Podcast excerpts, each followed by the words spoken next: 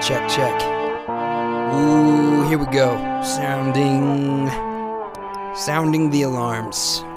Ladies and gentlemen, boys and girls, my name is Todd Blubaugh. You're listening to the Blue Toddcast. I'm very happy to have you here.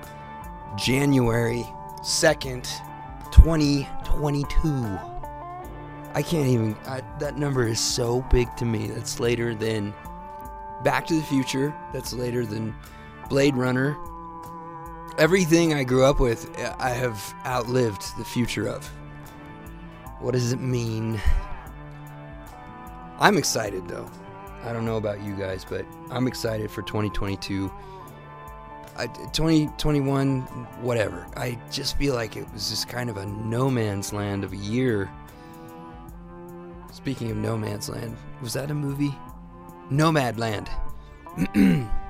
there were some good movies that came out in 2021, though. I saw Dune. I saw The Bond. All coming back to the theater for the first time in a year. There's going to be some good films coming out. You know what? I'll just launch into the announcements here because I also have a film coming out in 2022 in February. Not just me, but our whole team and my wife that we're excited about. And that is coincidentally how I met my wife. We came together to f- finish this picture. We lost three lead actresses in the process of shooting who couldn't quite hang with our band of pirate filmmakers. And my wife stepped in because she fit the bill very nicely, and we were able to salvage a lot of the shots from the other two actresses. But I fell in love with her, third time's a charm, and we ended up getting married there a couple years later, and here we be, happy as ever. That can happen and does happen.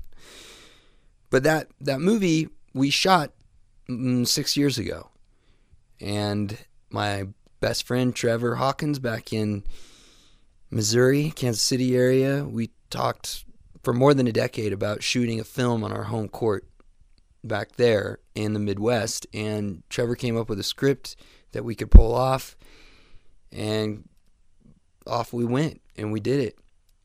It was really fun, and it ended up changing my life. The, the world just wasn't quite ready for a picture like this, but since then, um, Nomadland and The Rider, which I think are terrific films and very much in the genre of what we have done. Even though we shot it first, they kind of came out and primed the pump a little bit. So we had to set on this picture for a while, but it's coming out in February, and I'm really excited about that. I could talk I could talk a long time about that movie, but I'll just say this. If you're fed up with the franchises and the heavy-handed uh, narrative being shoved down your throat, the same formula, you will like this movie and you will talk about it. It is definitely a breath of fresh air to me, and I think it will inspire people in the indie world um, to go pull something off because we did it. If we can do it, you can definitely do it as filmmakers. So there you go. That's coming out February 3rd, wherever you get your streaming Amazon, Hulu, Vudu, Vada, blah, blah, blah, blah, blah, blah. Whatever it Wherever you stream your sh- shit, that's where it's at. uh, what else? Oh, um, I got a belt that came out this month with my good buddy Nash. We're calling it the Thunderbird belt. It's a little art piece we did over coffee one morning and said, you know what? Let's just make this into a cool leather piece. And I really love it. It's got my little my little Thunderbirds on it, and that's up on my website. I really enjoy taking my pants on and off now.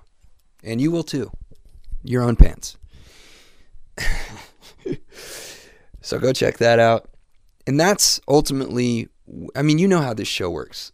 By this time, if you've been tuning in and following along, I fund this thing by the products I bring to the market with brands that give a shit. And we come together and we bring something to you that we're proud of stylistically and function, and we make it ethically here in the United States. So when you buy something off my website, whether it's the denim with Tellason, the boots with Wesco, or the belt, um, you know, any of that. My book, did I say that already? I don't know. That all goes to help fund this show. And I'm really concerned about the quality of everything that I put out there, not just the goods that I'm making, but these episodes and the videos that I do. And they all kind of blend together, particularly this episode. It's not a motorcycle episode. It is, you know, Chris, this episode is with Chris Warren from Wesco Boots. And we met over the phone over a year ago. And we just got really close. We talk very frequently. In fact, my wife will ask me, Did you talk to Chris today? And I said, Yeah, we talked. We actually FaceTime. Thank you very much. And then if a day goes by where I don't hear from Chris, I start to worry, so I have to FaceTime him. And that's kind of the relationship that we had for over a year until this. Those of you who bought the boot, thank you very much. Chris and I talked about it. We wanted to do something for the customers who haven't got them yet and they are coming out this month. The first rack is finally done. I went out to Oregon, and it was kind of a big deal. He let me in there, or West Wesco, the the whole company let me in there with my camera, and I shot the entire process of the boot going down the line, starting from the hide to the finished product, and that was really special. And I can't thank them enough for letting me in there. And that is for all the customers who have paid for these boots who haven't got them yet because of all the setbacks we've had this fucking year, last year. But that's what we wanted to do, and I hope you enjoyed it. And you see what you spend your money on. This this thing that we do here, the the the American manufacturing is very important to me, and I'm going to do more of these episodes. As a matter of fact, my dad, he worked in human resources for years. Uh, in his position, he taught the history of American manufacturing. It was always something that was very important to my family. And I'm still pursuing that with the, the products that I'm trying to bring to the market. But uh, Chris is very much aware of that, and he's trying to educate people in in the value of that and what your money goes towards. And you can see that when you watch that video. And to me, after being through the factory, and watching the process, I can't believe it doesn't cost more. If you if I was to bill you for my shop hours for what it takes to make one pair of boots, it would be a lot more for the specialized equipment and the time and experience that goes into making craft like footwear. I am blown away. Because I don't even know if it qualifies as a textile really. It's leather, it's rubber, it's wood, you're sewing, you're hammering, there's hardware it just kind of encompasses everything. And it's not just a hammer that makes these boots, it's a sense of touch, it's intuition, it's a lot of skill. And I was I was thrilled to see the process start to finish. And now that I can comprehend that, I, I, I like talking about it. And um, and that was Chris's idea. Because he really gives a shit. I also got to stay with his family when I was down there. You're a good man, Chris Warren. I know you're going to have a hard time hearing that. You're probably sitting at your desk there in the showroom working on something and just blushing and all awkward. And what's wrong, man? You can't take a compliment? Huh? Huh, Chris? You can't take a compliment from me right now? You're laughing out loud. I can hear you laughing about it. It's awkward. Just take it, dude. Come on. You're a good man. You're a good dad. You're a good husband. And I'm happy to know you. So, anyway, this interview is with Chris there in the Wesco factory. And it was the first interview I ever did outside of my little office here. So that was that was interesting and different. And you'll hear the factory in the background and people coming through, but I kind of like that. That doesn't bother me at all. So, before we get to the interview, I'm going to give a real a real quick thank you to my brother Rocco DeLuca for all the original music that you composed for this episode. And it's your playing's beautiful, man. You are so talented, and you are my spirit animal, Rocco. Thank you. All right. So now let's get to the episode, everyone. Chris Warren, buckle up. You get a new order there? Yeah. They know the wait time? Absolutely. So this is oh, you comfy? Feels good to sit down. Yeah, dude. I Put your feet down up. Two days. I'm just like I got command center here. We can, you know, this is the first first one of these that I've done um, outside of my little office. You're welcome. Thank you. Thank you. you. Thank you. Yeah. Thank you. First of all, that microphone is extremely directional. So I may remind you if you point it. You can't hear me. I'm pointing this at you. It doesn't work. Yeah, I was listening to you talking to Mike. Yeah. Yeah. Oh. this has been quite a peek behind the curtain, man. Yeah, I think uh like we talked about in the truck and you know, you got here from the airport and we had plenty of road time and I think the big thing of coming here is you get the bigger picture. The bigger picture of how small it is. Yeah. You sure. guys really are a family. Yeah.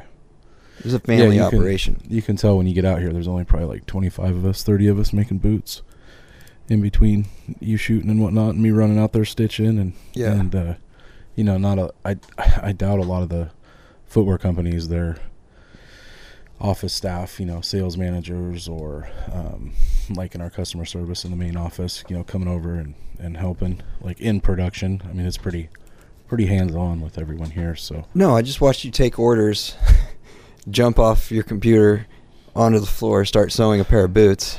I mean, that's kind of, I feel like that's kind of rare. Yeah. Oh yeah. Yeah, taking the order. If you were watching, you probably saw me take the order while I was typing that. I was clipping some some uh, burgundy boots off Instagram for a customer's email while I was taking the order. That's where you started, But, uh, though, right? On the floor? Yeah. Yeah, yeah, yeah. Yeah, for sure. So out there where you were looking uh taking some of the shots of like hand nailing all the soles and and um lasting them where we pull the vamp down over the toe and the big machines out here the rapid ease They're so cool. yeah, stitching on those was like the first thing, and I remember coming through and I was like, "What what position you hiring for?" And and uh, man, I saw those and I was like, "Dude, they sound like just a gun out there going off."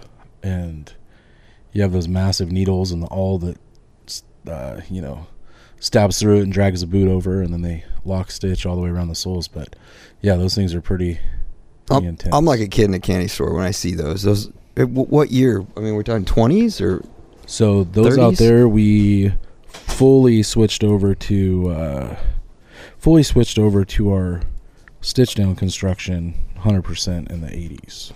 But we were using those off and on before that. But when were those made? Those.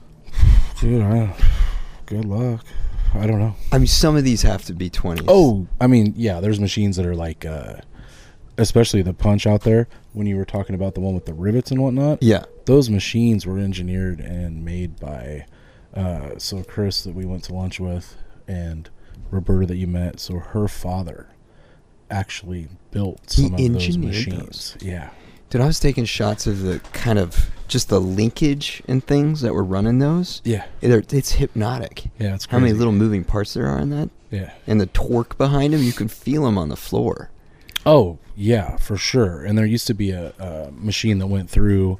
Um, it had a belt that went down into the basement. Oh, when they wow. fired that up, you just woof, woof, woof, yeah. you'd- it's it's pretty crazy. A lot of the machines, um, the old machines out there, you could tell like from nail down to stitch down construction, um, with that transition, and once we were able to kind of change if you look at the boots that are on the floor here that had all those little hobnails and everything. Yeah. And you were feeling that big, heavy, you know, lead kind of mallet in a sense and Yeah. and swinging that all day to secure all those soles and and hit those in would be Dude, I was looking at the dudes that were um, Harvey and what's the other guy down there? Brian. Brian. Harvey and Brian when Yeah. they're stretching the skins and putting the toes in. Yeah, like, they're doing the liner. Their Yeah. hands are so fucking strong. Yeah. I was I was just like, I don't think I could do that Well, and you got to think too. Um, all day. with the nail construct, that used to be done all by hand. That's wild.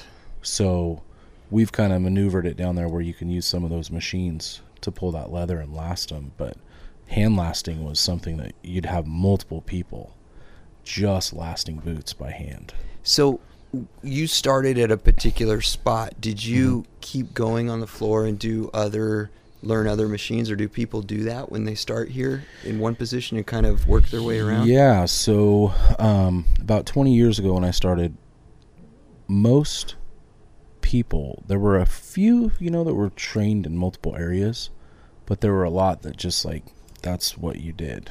Um, you know, like I'd be out there and, and Joe would be lasting boots or Robbie would be lasting boots and and um, Ivan would be doing the heel nails or side lasting and Dale would be um, doing our filling out there and then so and so would be doing this and that and it was just kind of like everyone had a specific job. And over time i mean obviously and a lot of companies have done that where you cross train all over. So initially i would stitch just the midsole the thin midsole then after you do that for quite a while and you can progress to the point of using the outsole you know stitch the outsoles on um, i would do that but then i would glue the soles and press the soles and trim the soles and and um, that's one thing you can see out there is when Michael was using the edge trimmer, the old one we used to have was just this blade, and it just hit against this little replaceable flat piece of brass. Like a stop. Yeah, Yeah. and it would hit it, and it had a little spring action on the back of it, Uh-huh. and it just you could hear it. I mean, it was super loud, and I mean, your shoulders would just be massive because you're just cranking a boot through it, and it was it was chest high, and you're just cranking it through there, trimming all that off. That blade would cut through all of it. Yeah. And you'd sharpen a batch of them, and you'd wait. You know, you'd do you do a handful of uh, handful of soles, then you'd stitch through all of them, and a couple times a day you're changing out that blade. It's and- physical, man. yeah, I can yeah. tell. And that new machine out there, um, it's it's got a pretty massive blade on it. So now we can just set it on that little platform, spin it, and it trims it off for us. What's your favorite station, do you think? Stitching. Stitching. Yeah. I like nailing too. There's kind of some like satisfaction of uh Oh, a hammer and a nail? Are you kidding me? yeah. That's best. Yeah. Yeah. But stitching through those big soles like knowing that uh I mean that's a big part of it. The aesthetic of I mean one you you glue everything and you press it, but then you lock stitch it to hold it together. But knowing that your presentation cuz sometimes you look at um, some of the footwear out there and it's like, "Whoa. What Yeah. was what is that? Like what ha- What happened? what happened there? What happened? You know, and uh, and I mean, it's all done by hand, so there's no um, assembly where you just set it in and it does it. Like everything upstairs, you're watching, and we skive everything, and we know where every stitch has to be. And I mean, there's definitely an art to it. Yeah. it's a craft that when you walk through here, you have an appreciation for A it. lot of intuition. I can tell, like when I'm watching. Uh, oh, who who was doing the sewing? Katie was she helping me? Um, Well, Anne was sewing. Anne was sewing. Yeah. You know, she doesn't have a line to follow necessarily or a guide. She's citing that as she flies down it. Yeah. And I was sitting there filming it through my little screen, like focusing it, hmm and it was so hypnotic that I, I had to stop. You can come in. Come on in. We're just invite everybody into this interview. You're Oh, fine. Uh, we're- you're Was that front door no, locked? come on in. It's locked. Oh, you. Oh, Chris probably locked Oh. Chris probably locked Okay. it. Yeah, yeah. Oh, so what'd right. you do? You came in through the side door. Sneaky Pete. No, No, that's just no, how no, slick no. Todd is. He just hides in here. Yeah. I'm trying my darndest to get into this, you guys. You're, Hey, there you go. You made it. Welcome to Command Center. no, this is. Now I I'm like thinking this. of that movie, Yeah. The Command Center on This 2012. this is the. uh This is what do they call it in Star Trek? The deck or the the. What is that? what Captain Kurt's chair? Yeah, Captain he sits Kirk in the that? chair. It has a name on the bridge, right? It's the bridge. Sure. You're on the bridge, man. Yeah. Uh, no, I like I like it when I like that we can I can hear the machines. I can hear them clanking back there. Well, and you can always hear the press upstairs um, when they're cutting Yeah, because it's just that impact of yeah, you can pushing those dies into that table. Yeah, yeah, definitely. And uh, you can always hear right out here. You hear them nailing those heels on. Yeah, and this is the finish line, is it not? Yep, yep. Yeah, Finishing department's right outside the door. That's the sole laying department. Then we have upper fitting. We go through and grade all the leather. We regrade it. You know, they do it at the tannery, and then we uh, we go through and do our grading process here. dude, it's got to feel pretty good to be at something for 20 years. Yeah. and be able to be the expert on something that people use every day, but could never in their life make their own pair of boots. Yeah, it's crazy. Like Isn't it's wild? Mike and I were joking about uh, one day I should go in there and try to make a jacket, and he'll come out here and try to stitch a boot, and I was just like, you know, I think, I think we would definitely not be successful. Uh, I think parts of it we might piece like, oh yeah, I could do that. There's some crossover. Yeah, but uh, at the end of the day, I'm sure it would look. Uh, That would be really funny. It'd almost be like when I was a kid trying to draw a car or something. You look at it, and Yeah. it's you know they have those things nowadays where it's like this is the car in real life. like the first time you tried to write your name. Yeah, I mean, I could only imagine Mike trying to stitch a sole. It'd just be bouncing all over, and the needle'd probably blow through the side of the boot, and you know, I'd probably oh, I'd cut the sleeves wrong or cut a. Yeah, I'd I'd totally mess up a jacket. Dude. I feel like I've been here for like a week. It's crazy. Yeah. I've been here for two days. We got to see Mike. We've gone out to dinner. hmm We've, and that's all we've done. But You saw Steve. I Don't saw forget Steve. Yeah, I I I feel like I've been here a week already, and we just just fucking getting here. Yeah. Yeah, We've done a lot. You've, I mean, what you've seen, I mean, that's uh hopefully the insight we can give. You know, it doesn't even have to be a customer, just anyone that's interested in the craft of of something that's still made in the states that's like full hands-on is uh I mean, it's unique. that's the biggest point I wanted to make. Yeah. And thank you, by the way, for bringing me out here to Yeah. be able to do this. Oh yeah. yeah. People want the peek behind the curtain. Um, not only to Wesco, but you know, you've kind of stepped into this position as a what would you call yourself, an ambassador or a, a your what's your official position actually? Oh, here? Yeah, I just sales manager. sales manager, Yeah. Stitcher sales manager. Yeah. Yeah, I like that. Doing some rebuild stuff. But you some- you kind of handle all of the um, all of the customer service that has any type of questions, or you're just kind of the face of Wesco, really. Yeah, I mean, I You're out there. yeah, like I mean, yeah, I definitely I have a super good team behind me, so it's easy to being hands on for 20 years and making the product and seeing, um, you know, a good part of it is like our distributors in Japan.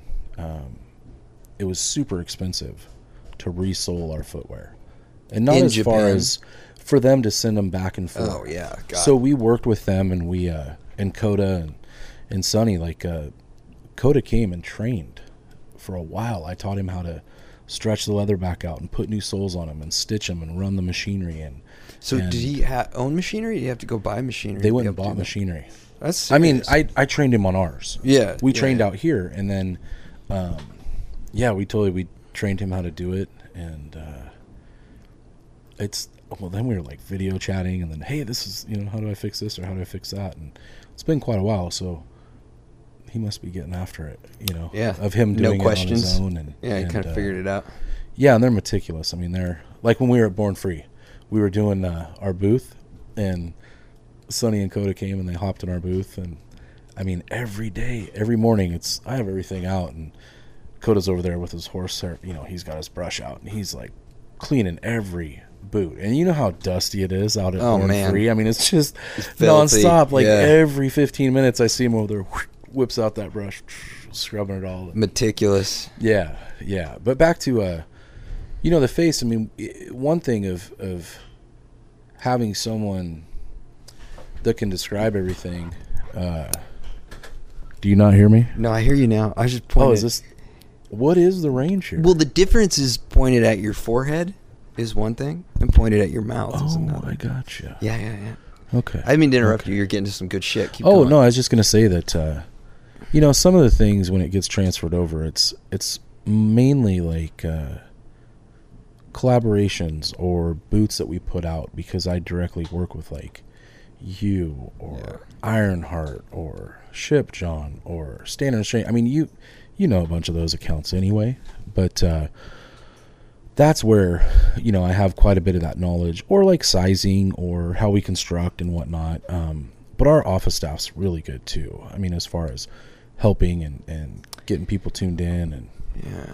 I mean, I never want to be the one. I, I love like our team here, and they all bust their ass, and that's Clearly, I that's the that, bigger yeah. you've walked through and seen. Like, I mean, our yeah, our employees are just they're getting after it, and it's uh, you know, we're delayed, and that's something you're obviously aware of, especially selling Wesco's. You know how Yeah. delayed our orders are, but um, you know, supply chains and uh, just this whole like last year and a half has been crazy. It's gonna take a while. yeah, It's gonna take a while. But I, I, like on that note, one of- one thing that's really impressed me about all of the customers that have bought the boots, who spent the money and are excited about this, they've all been incredibly understanding, yep. which is awesome. I would say in the high 90% range, Yeah. people have been cool. And we appreciate that. So Yeah. anybody that hears me ever talk about it, like we appreciate it more than people know because You heard it here. well, We thank you so much. I mean, you don't want you know, for me, I mean, it's something I take home with me daily and nightly. Like I'm the sales manager. We need to make the footwear. I sell the footwear. I want to get it out to our customers. Like that's the name of the game. I mean, what, what are we doing? What are Yeah. we doing here? We're making footwear, and the the big part of that is, um, you know, especially if you have like during this pandemic and COVID, and you know, someone's hey, I was this weekend. I found out I was exposed because I was with someone that. Okay, well, you know, you got to go take a test, and before they didn't have the rapid test. You know, You as wait. small as we are, yeah. you miss someone for two weeks. That's huge here. How many how many boots do you think move through on a good day? Usually we're shooting for, uh, you know, on a, oh man, I mean, on a good day, Yeah. when we have stuff stacked up back there, they can do a hundred something in a day. So if you have one person out of the link in that chain, how Yeah. many does that set? How many days does that set you back? That depends what they do. I mean, say there's a machine that they run that Yeah. somebody new hasn't been trained on yet. So during COVID, I mean, you have which is uh, which happens. Totally. Yeah. Totally. And uh, you know, you might be down half the pairs that day. Just Yeah. because that it won't hit you that day. It'll hit later. Right. Cuz as long as you stage everything properly and have everything set up, you're just grabbing things that are already partially done to get your daily quota. But you depend on a handful of specialized people and Totally. something comes up, Yeah. it's the name of anything. It's like Yep. Yep. We I- had uh one of our guys in the sole department was out all last week. And that's huge. yeah. You know, you have two people that work there, and then I hop out and I stitch, like you saw yesterday. And um, Adam, one of our other supervisors, he goes out there and stitches some as well. So it's like, okay, well, you have two full timers and two supervisors that step in and help, but then you only have one for a week. So it's like, okay, I It mean, all that'll goes, that'll it all goes upstream. Yeah, Yeah. and we've been um, we've been lucky enough to have um, staff, like I said, from the office that's coming and helping, and and uh, you know, like our shipping department has been going out and and dyeing soles, just little things that when we're doing those, um, that takes out all those little things that add up to the full production of that part. You know, so Yeah. like you're out there where we're looking at attaching midsoles, gluing them, you know, inking them, all that. Well, if somebody can come out there and prep it for you, you can hop over and do something else that maybe they don't know how to do that, but they're helping just massively. You Yeah. know, it's The production juggle. yeah, yeah, I bet after this, everybody's going to be kind of even more well versed on a variety of yeah, positions. yeah, So you were forced to get creative. for sure. I'm a little shocked to see the process and how many hands it does go through Mhm. in a day just to get to the end of the line right here in the you know on the finish line. Yeah. It's a big handoff. Well, and you look, and it's uh, you know, making a a product, even if it's one of our, I don't want to say more basic, but a simpler process. You know, of something that doesn't have as many parts on it. Um, especially if you're looking at, uh, you know, you take one of these engineer boots that have leather lining and multiple top straps, and maybe they did harness rings, but they did triple tones, so you're pulling three different hides, and then you know it's like, oh, well, they wanted buckles to be alternating, and I mean, How long does it? How long does it take to switch the thread on a machine? Just when people order different threads. yeah. So the thing with that is a lot of people are like, whoa, you charge more for for a thread color. Yeah. How much more is that thread that's red or blue? And it's like, well, it's not really there. It's the fact that upstairs you have to change nine machines on you know just the upper of one pair of boots. Yeah, I watched Then them you- do that. Yeah, the then you day, and I get was like, oh, downstairs and it's like, okay, well you have to do another bobbin hand you know, you gotta wind another bobbin and you gotta switch out Well, here's know. the thing. I saw I saw her down there working on a bobbin, and I was like, "Oh, you're you changing the bobbin?"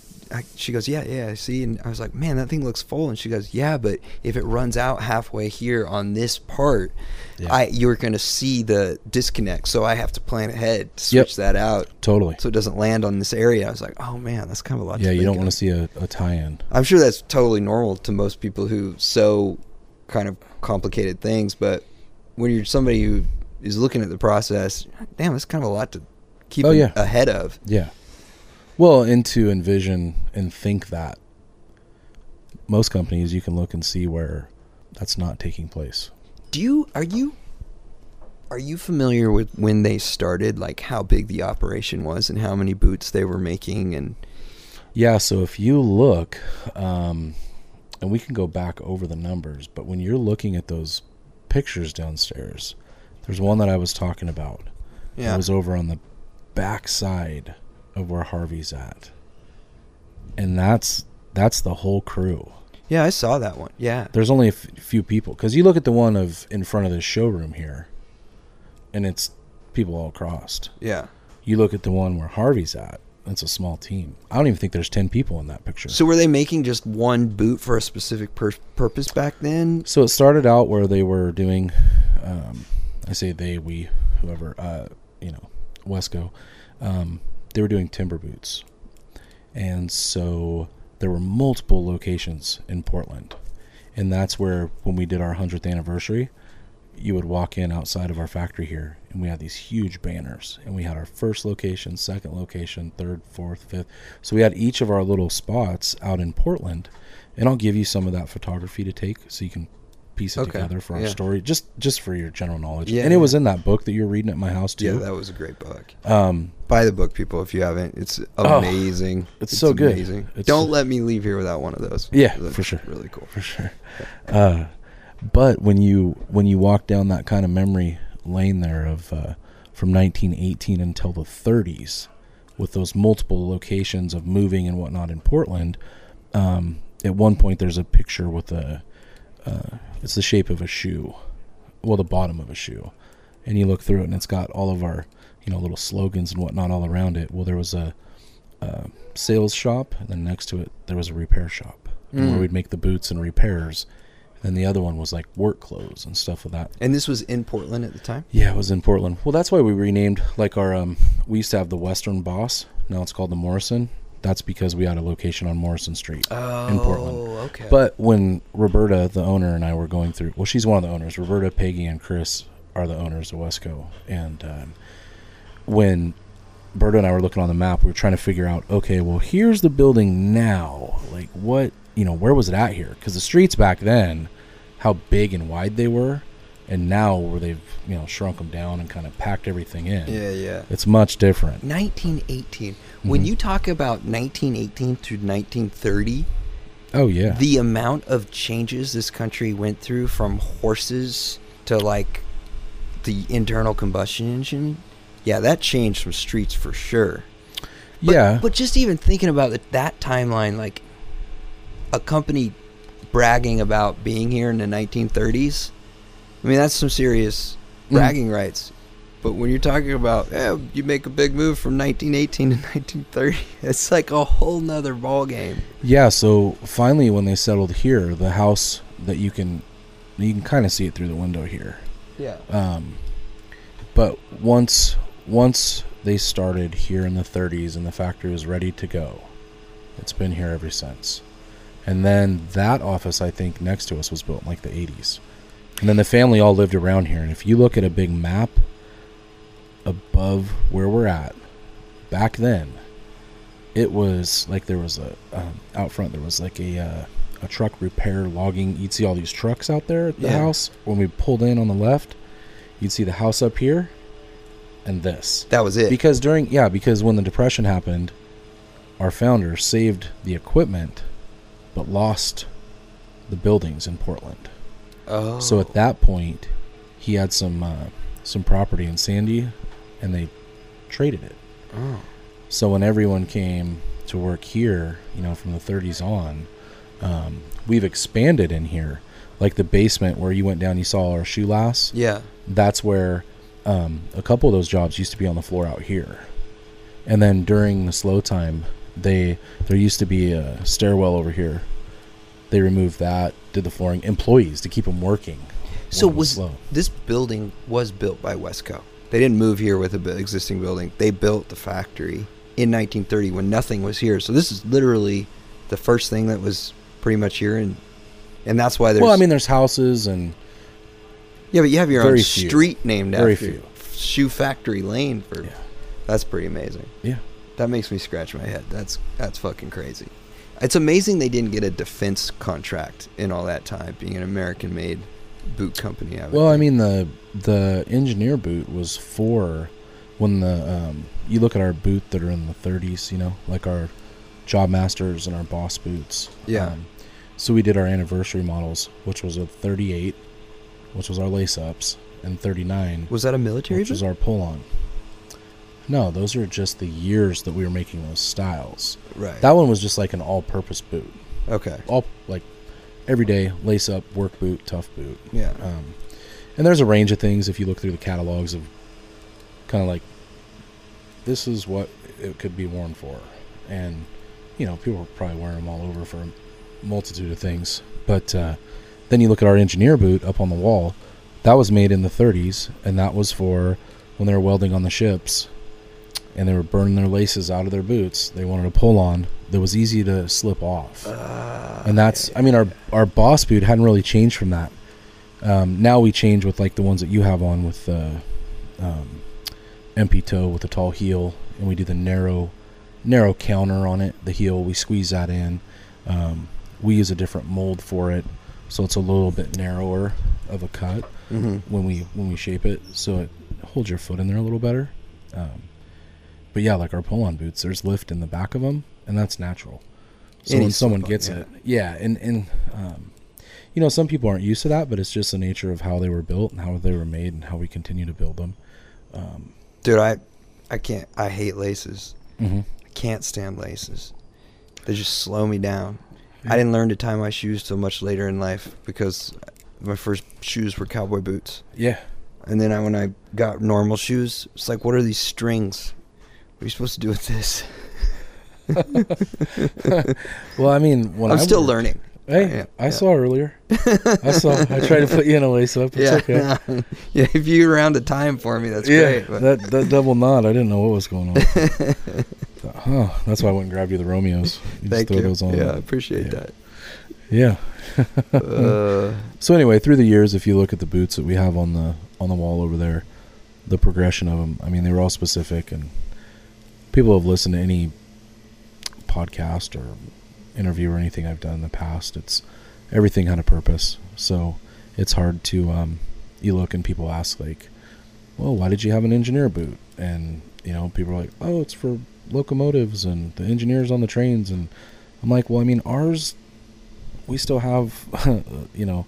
letters and stuff that people were writing to the company and thank yous and all that. It's like that boot there specifically was during the welding of the ships. that's so cool. I didn't know that.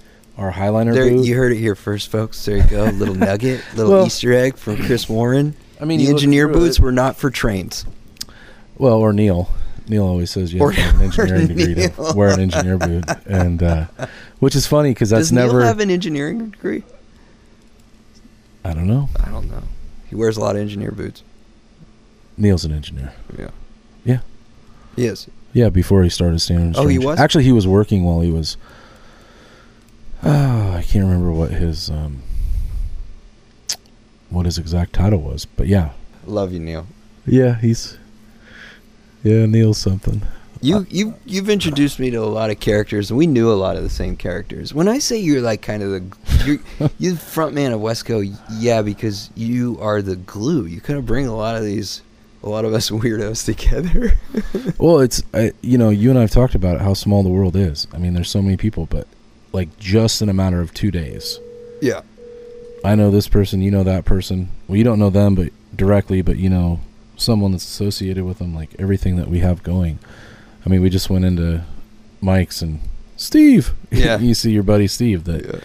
you know, um, yeah. There's so many people, especially when you start throwing around like Instagram tags and all that, and it's like, oh wait, It has it has brought us together. yeah, I mean, as much shit as you want to talk on social media and these things, it's it's also done a lot of, uh, like when I travel hmm and say something goes wrong, yeah, you know, every tool or part or help I've needed, floor I've crashed on, has been through that, Mhm. and it's immediate. Like I can be, I can, in three minutes, I can know where I'm gonna sleep and whose garage I'm gonna work on my bike in. It saved me so many times. yeah. What did they do? I mean, the, before I guess, yeah, you could still knock on somebody's door and probably get help, but it ju- it just wasn't as easy. Well, that's what people do where you live. Yeah, that's true. You know. That's true.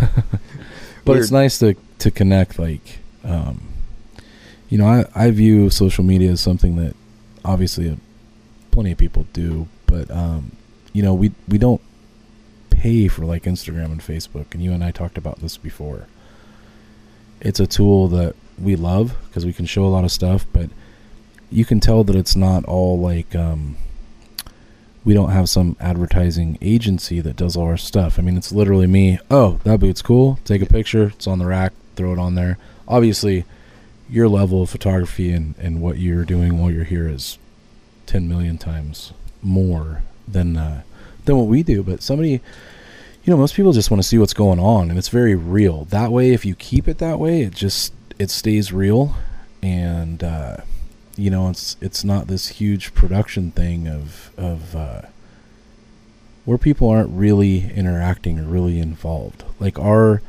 direct messaging and our followers on our Instagram are are super active. I mean, there's never a day where I open up my Instagram and I don't have just you know a ton of people asking questions, and it's great because it's like oh, and and uh, you know we do some of these kind of goofy Instagram lives, but every time we do it, it's like it's really good because somebody can hear one thing in there that they didn't know, and it's like oh, I've been thinking about that. I was gonna message you and ask you that. Oh, that's who sold that one, or oh, okay, yeah, I've got that leather. That's what I want to use to treat it too. You know, like there's all these little things that come out in it that um, you know it's really beneficial, and it's uh, like you and I were talking at lunch today. It's it's something that we don't you know we don't give out like groupings or dozens of boots to all these people to like I don't want to say like f- you know fake represent but just in a way like I love it when somebody buys a pair of our boots and they're like hey at first I thought holy crap these things are $750 and then they proceed to tell us how amazing they are and how they're like the best thing that they put on their I love feet that. and they've never you know like, that. the feel and the quality and just you know and they and we love it because we're we're still making them how we always have and someone else has joined the Wesco family like they've got our product they've well and it's their product now I mean they, you know they've got it on their feet they've worn it they've broken You don't it in go back once you know the difference. I try and I actually warn people about this. I'm like, hey, listen, you're gonna put these things on, and immediately you're gonna understand. First of all, why they cost what they do, and second of all, you'll never look back. Mhm. And and I, the same thing with the denim and the other things that we bring to the market, where there's like a new standard of quality, and yeah, that takes you to a new price point, but in the long run, you pay less. hmm Yeah, absolutely. I mean, you could. It's always when we would go to the shows and they would ask, you know, why.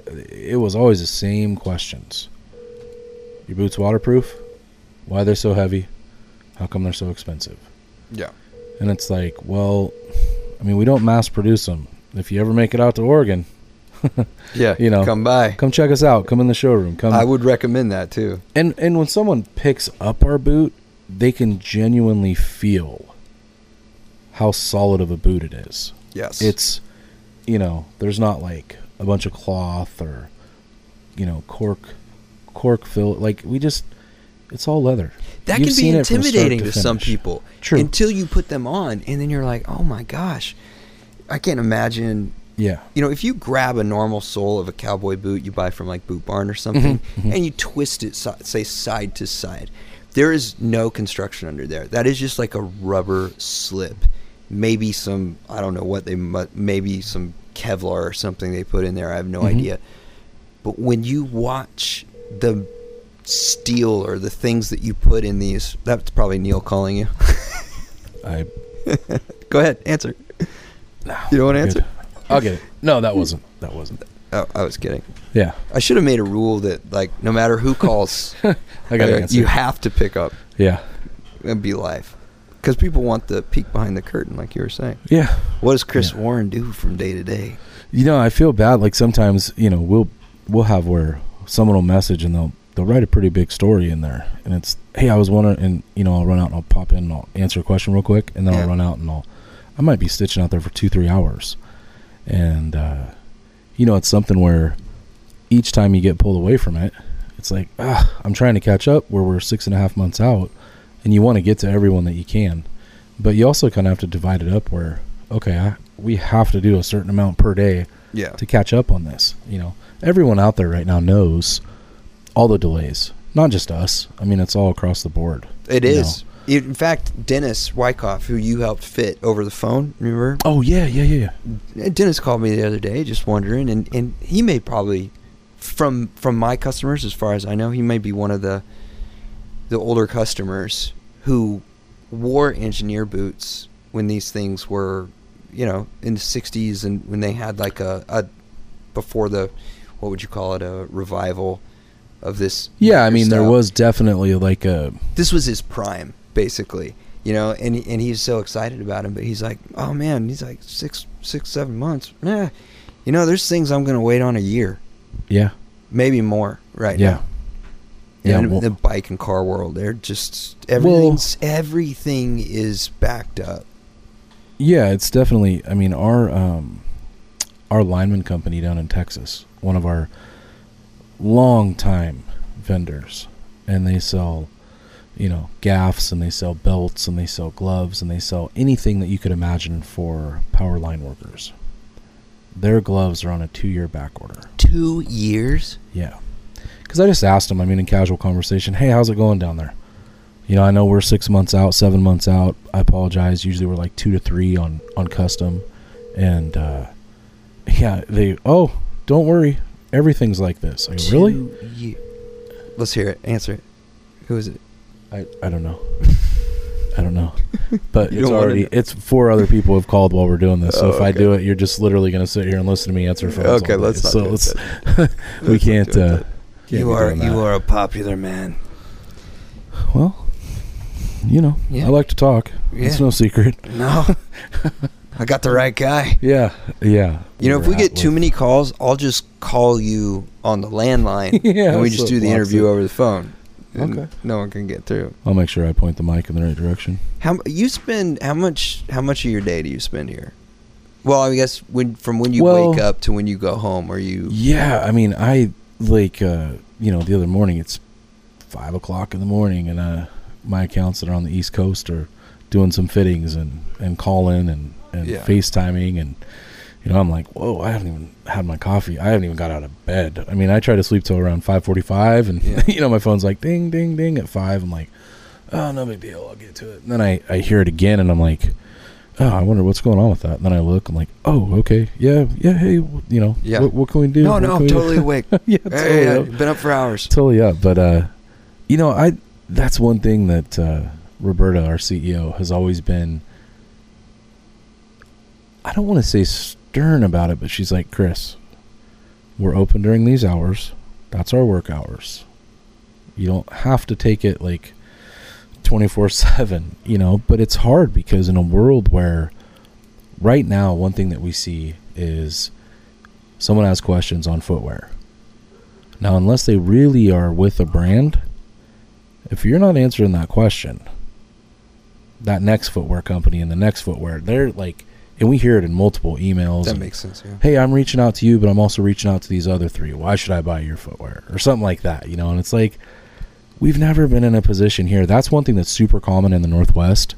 Um, just say our neighbors up north that all make footwear similar, you know, in a similar way. Um, you know, people call in and it's like, well, why, why, um, tell me about theirs versus yours. And it's like, I don't work there. Why would I tell you about there? I mean, I I've seen them, I've felt them. I know friends or whoever that might wear them or have worn them.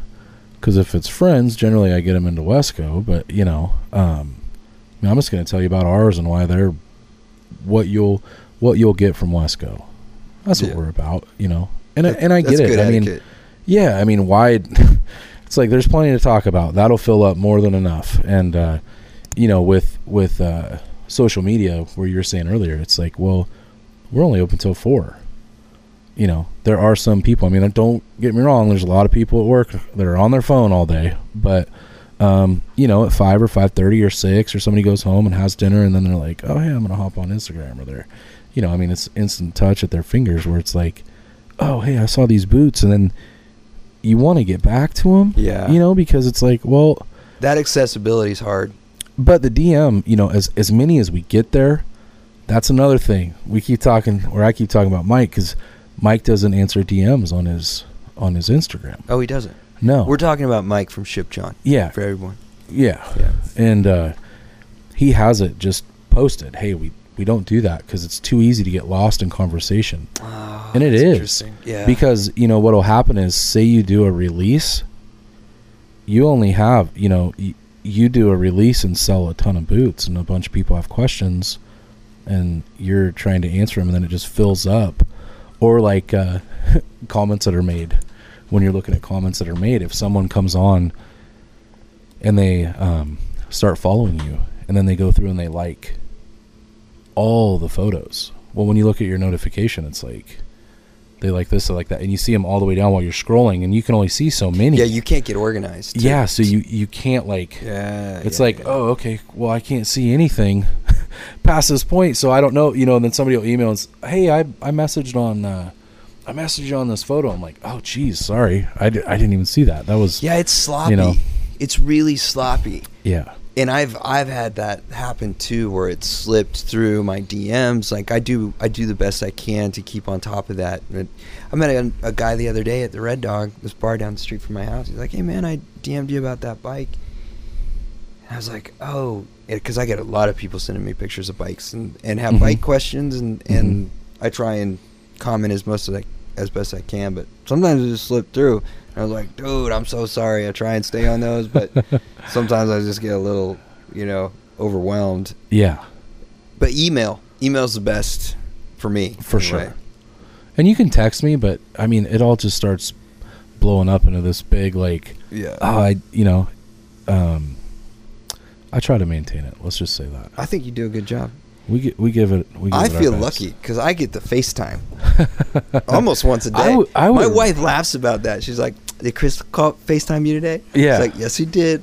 It's easier though. It is It's so easy. It's It like, is. and I'd rather see you too. I mean, Yeah, there's no tone in in text or, you know, there's a lot of, uh, I mean, misunderstandings or you know, you when you just read text, depending on how it's written, yeah. there's so many ways to perceive like people You- you know it's you like no that's not what was meant. That's not what was meant. That's totally out of context. Or yeah so it's like if i can facetime you and say hey check this out. This is what we're doing. What do you think of this? Or like right now where we're doing that next build and the ones that i had under my desk which is cool that you're here because now we've totally changed what we're going to build yeah, for your next release. But Yeah. uh you know the hands-on i yeah i wish everyone that wanted a pair of wescos that it was that we had that many where it's like hey i'm out in you know minnesota or, or wherever that's not even close to oregon. They've seen us online. They want to check out the boots. We're trying to help you as much as possible figure out your sizing. Um you know but yeah i wish i just had. Do you do you know how many boots you crank out in a year typically? It depends. I mean, the last couple years have been off, but I mean, before that, you know, you're doing 12,000, 13,000. What is a what is a company like Justin's or I don't even pay attention to them. I Well, can't even lie to I you. I mean the interesting thing where people I'm working through this right now in my own head, but Okay. you know things I'll say 100,000 if that sounds cool.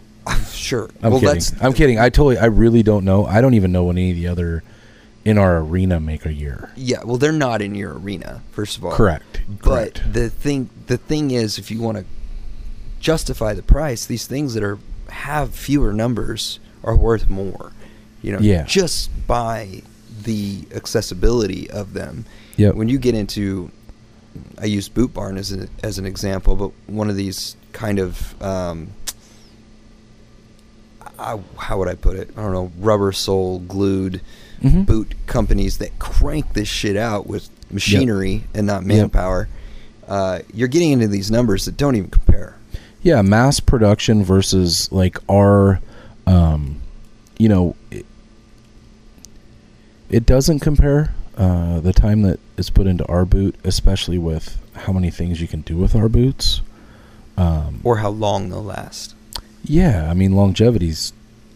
We want it to be something that fits great first. You know, it fits like we want you to be supported in your in your footwear. We want you to love the look of it Yeah.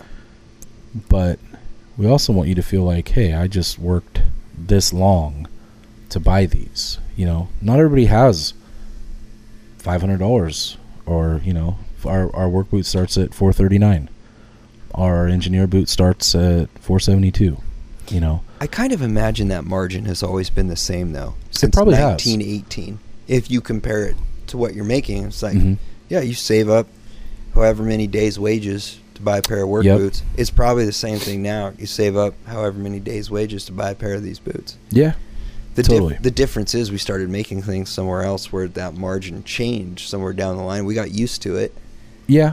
and Well, and we're such a, a massive range of demographic of like, you look at our boots through the years and the evolution of of Wesco, where you start out with a timber boot, and you know timber, uh, Highliner, Jobmaster, Boss Boot, Packer, Romeo. I mean, you go through all the styles. I mean, even just in the last few years, uh, the Mister Lou.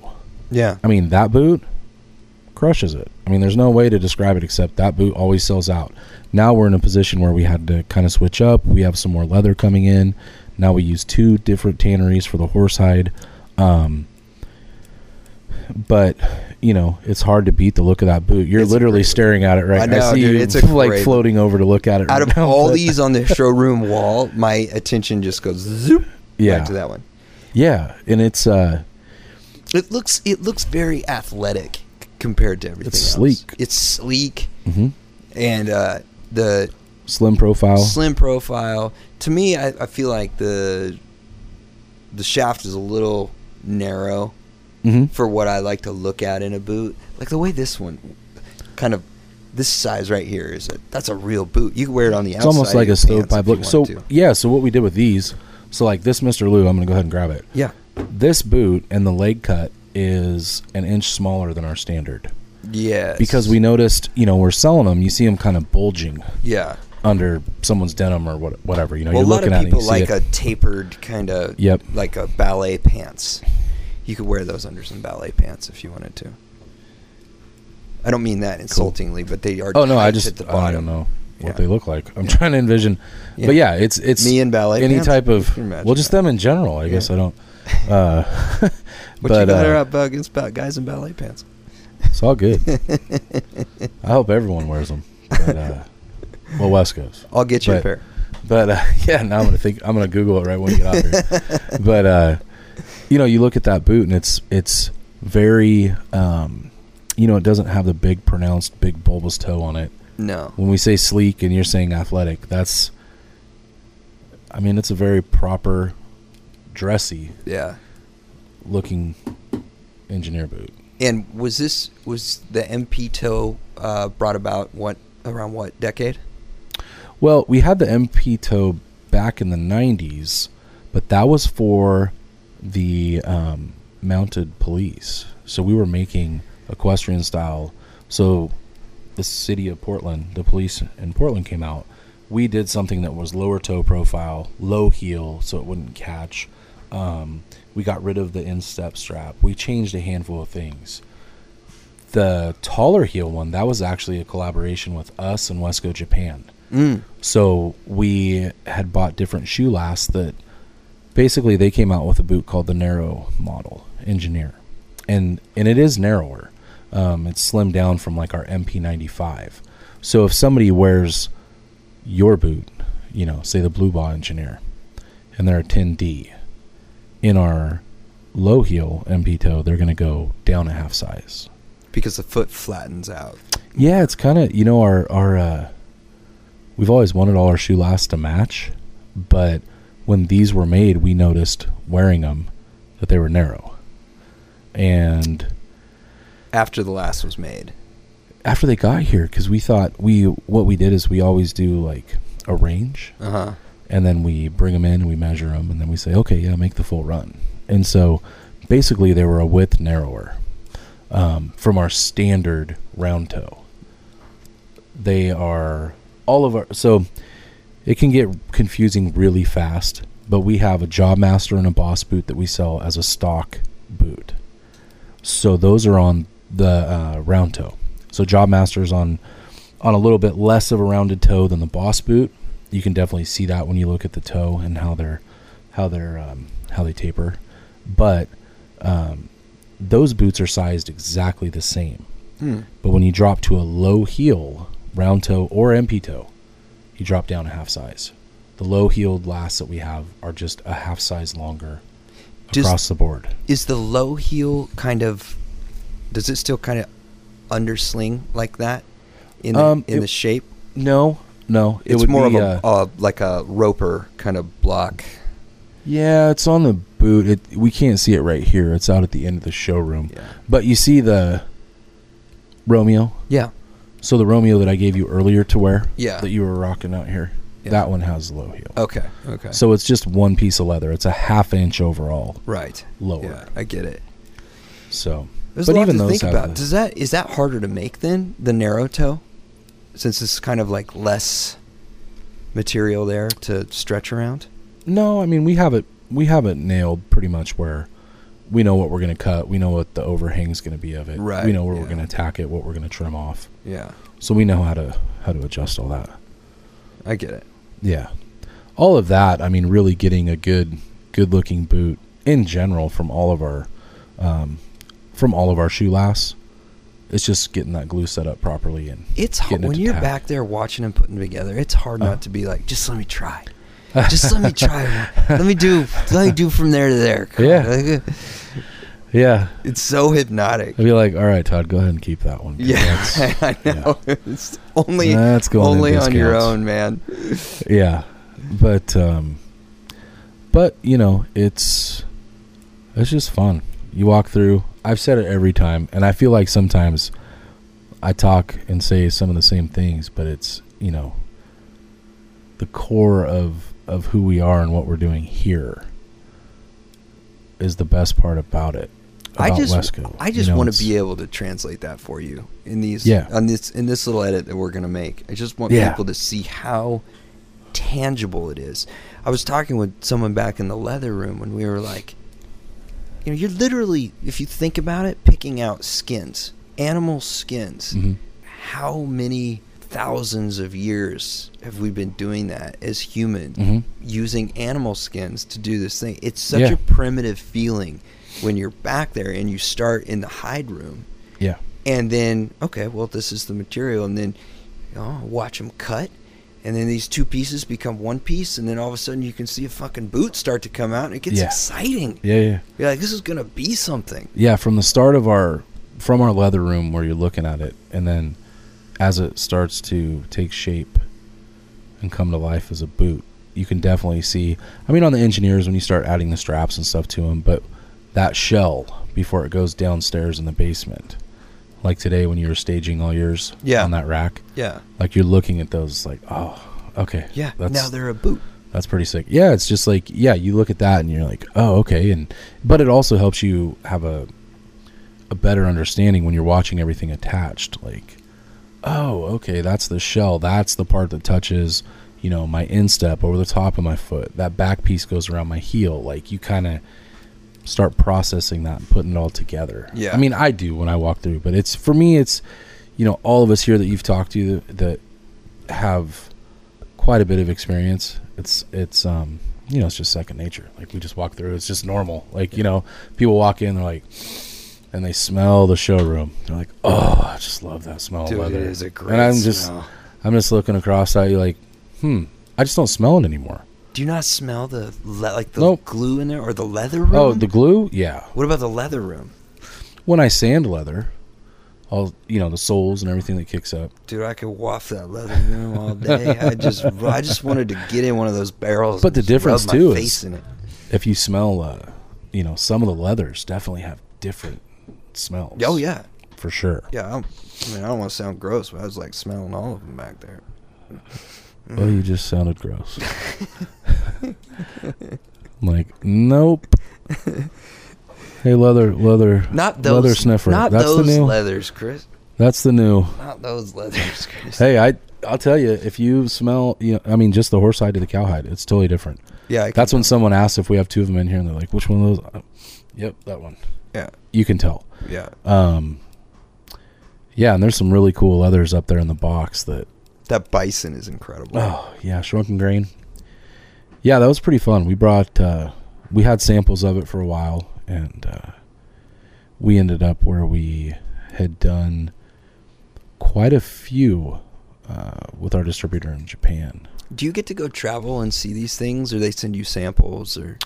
Um, we haven't during everything going on the last couple years. We haven't gone out, but yeah, we'll go out to Milwaukee or Yeah. or uh, we need to get out to Horween and see John. He's our sales guy there that we deal with, and I mean, once everything kind of opens back up and it's you know normal to go out there and, and travel and see him and and make sure we can go through the tannery. You know, Yeah, that's true. um, last thing we want to do is try to put any extra pressure on oh, any of that. I mean, Yeah. right now we can only imagine. We're just uh, we're all in it together. you It's know. too. It's kind of like a double-edged sword. Like you're small enough that you could really contain or protect this little world that you've created here through Mhm. all that. But Mhm. also, if one man goes down, you're you're you're all hurting yeah, too.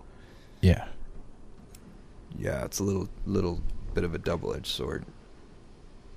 I can probably like I feel like I know everybody who works here now. Yeah. I could walk Oh, through yeah. the factory and be like, eh, Don. Went eh, from yeah. acquaintance to friend to family. yeah, Yeah. man. Oh, and Don, man, he'll hit you up about bikes. You'll be. Oh, dude, we talked. we talked could never get anything done out here. Yeah, yeah. I was just watching him put cleats on, and we were just talking bikes. Oh, I bet. great. I Yeah. bet. He's hey, hey, Todd in there? Like, yep, yep. What's he doing? Oh, he's he's working on some working on some stuff. Oh, well, I sent No. him a message. I was like, yeah, cool. I went in there and told him that I don't get, and I should probably tell this to everyone else. Is it Neil? nope, nope. Um, I uh, I don't I don't have a Facebook. I know it looks like I have a Facebook. That's just because I had to start one of those accounts for another account. Yep. So don't hit me up on Facebook because I I don't actually have that, and uh, that I think that's what Don tried to get a hold of me on this morning, Yeah. and I didn't. Yeah. Yeah. So we just caught up face to face. Well, hey, Got to do what you got to do. FaceTime. What What do you think you'd do if you didn't work here? Oh, no idea. I don't Where do you know. think you'd be? I'd probably take a couple years off with my boys. Yeah. I wouldn't even. I'd try to talk. I'd try to talk my wife into letting me just kind of hang out for a bit. I always have to do something. I've never. I've never been one to not be employed or have been, a job. You've been here for 20 years, though. Yeah. So let's say you never came to Wesco. Oh yeah. Yeah. What do you think uh, you'd be doing then? Boy, that's deep. Um, you know, actually, when I decided to move up here, it was between here and Southern California. Yeah. My friend was going to San Diego State, and he had asked, "He's, hey, do you want to move down and and uh, get a place there?" And, and I just ended up. Uh, well, I, I dated a girl and moved up here. Her family was up here, and I came to the Northwest and just kind of. He reminded me of home in Northern California, Yeah. uh, Humboldt. Not much different here. Tons of rain. Obviously, it's raining outside right now, but uh, trees, rain. Yeah, yeah. But I mean, we're centrally located. Where right here at the factory, you know, you're an hour to the mountain. You're an hour fifteen to the coast. You seem really well adjusted for having grown up in Humboldt. Yeah, totally, totally, man. But I'm pretty laid back, obviously. I mean, I'm easygoing, you know. Well, I'm Uh, not saying there's not a lot of laid back people in Humboldt. Oh yeah, yeah, yeah. Actually, man, when I was in Humboldt, I was doing uh, civil engineering. I was working for the state. Oh no shit. Yeah, yeah. So I was, uh, I would travel um, during summers, and I would go work out of town. You know, what you think basically- you were gonna do then? Get a, just work for cities or You know, my uncle's a um, structural engineer, and he works in the Bay, so he oversees a lot of the bridge projects. does he have any engineer boots? He's got our, uh, he's got our JH Classic. Well, but we haven't have moved Neil him up. him yeah, actually, he's right by Neil down there. I should have him take his degree and see if he can get a discount. Um, but uh, yeah, so I, I was doing that, and then I I had come up here and I was kind of um, cruising around. Went to a few schools, and and uh, anyway, I just long story short ended up up here and just never wanted to leave. And So you went to school in Portland? uh, yeah, I graduated from Portland State. Yep. What year? Yep. Oh, jeez. Um, 2007, Okay. eight ish, somewhere there. with civil civil engineering? No, I was doing that in California. Then I came up here and I um, did some of my student teaching. I actually, yeah, I have a That's right. I have a couple different degrees, and uh, lived a couple lives. Yeah, and then I, you know, I really didn't know what I was going to do. And my plant manager was, you know, hey, you should you should think about trying to do the sales job here.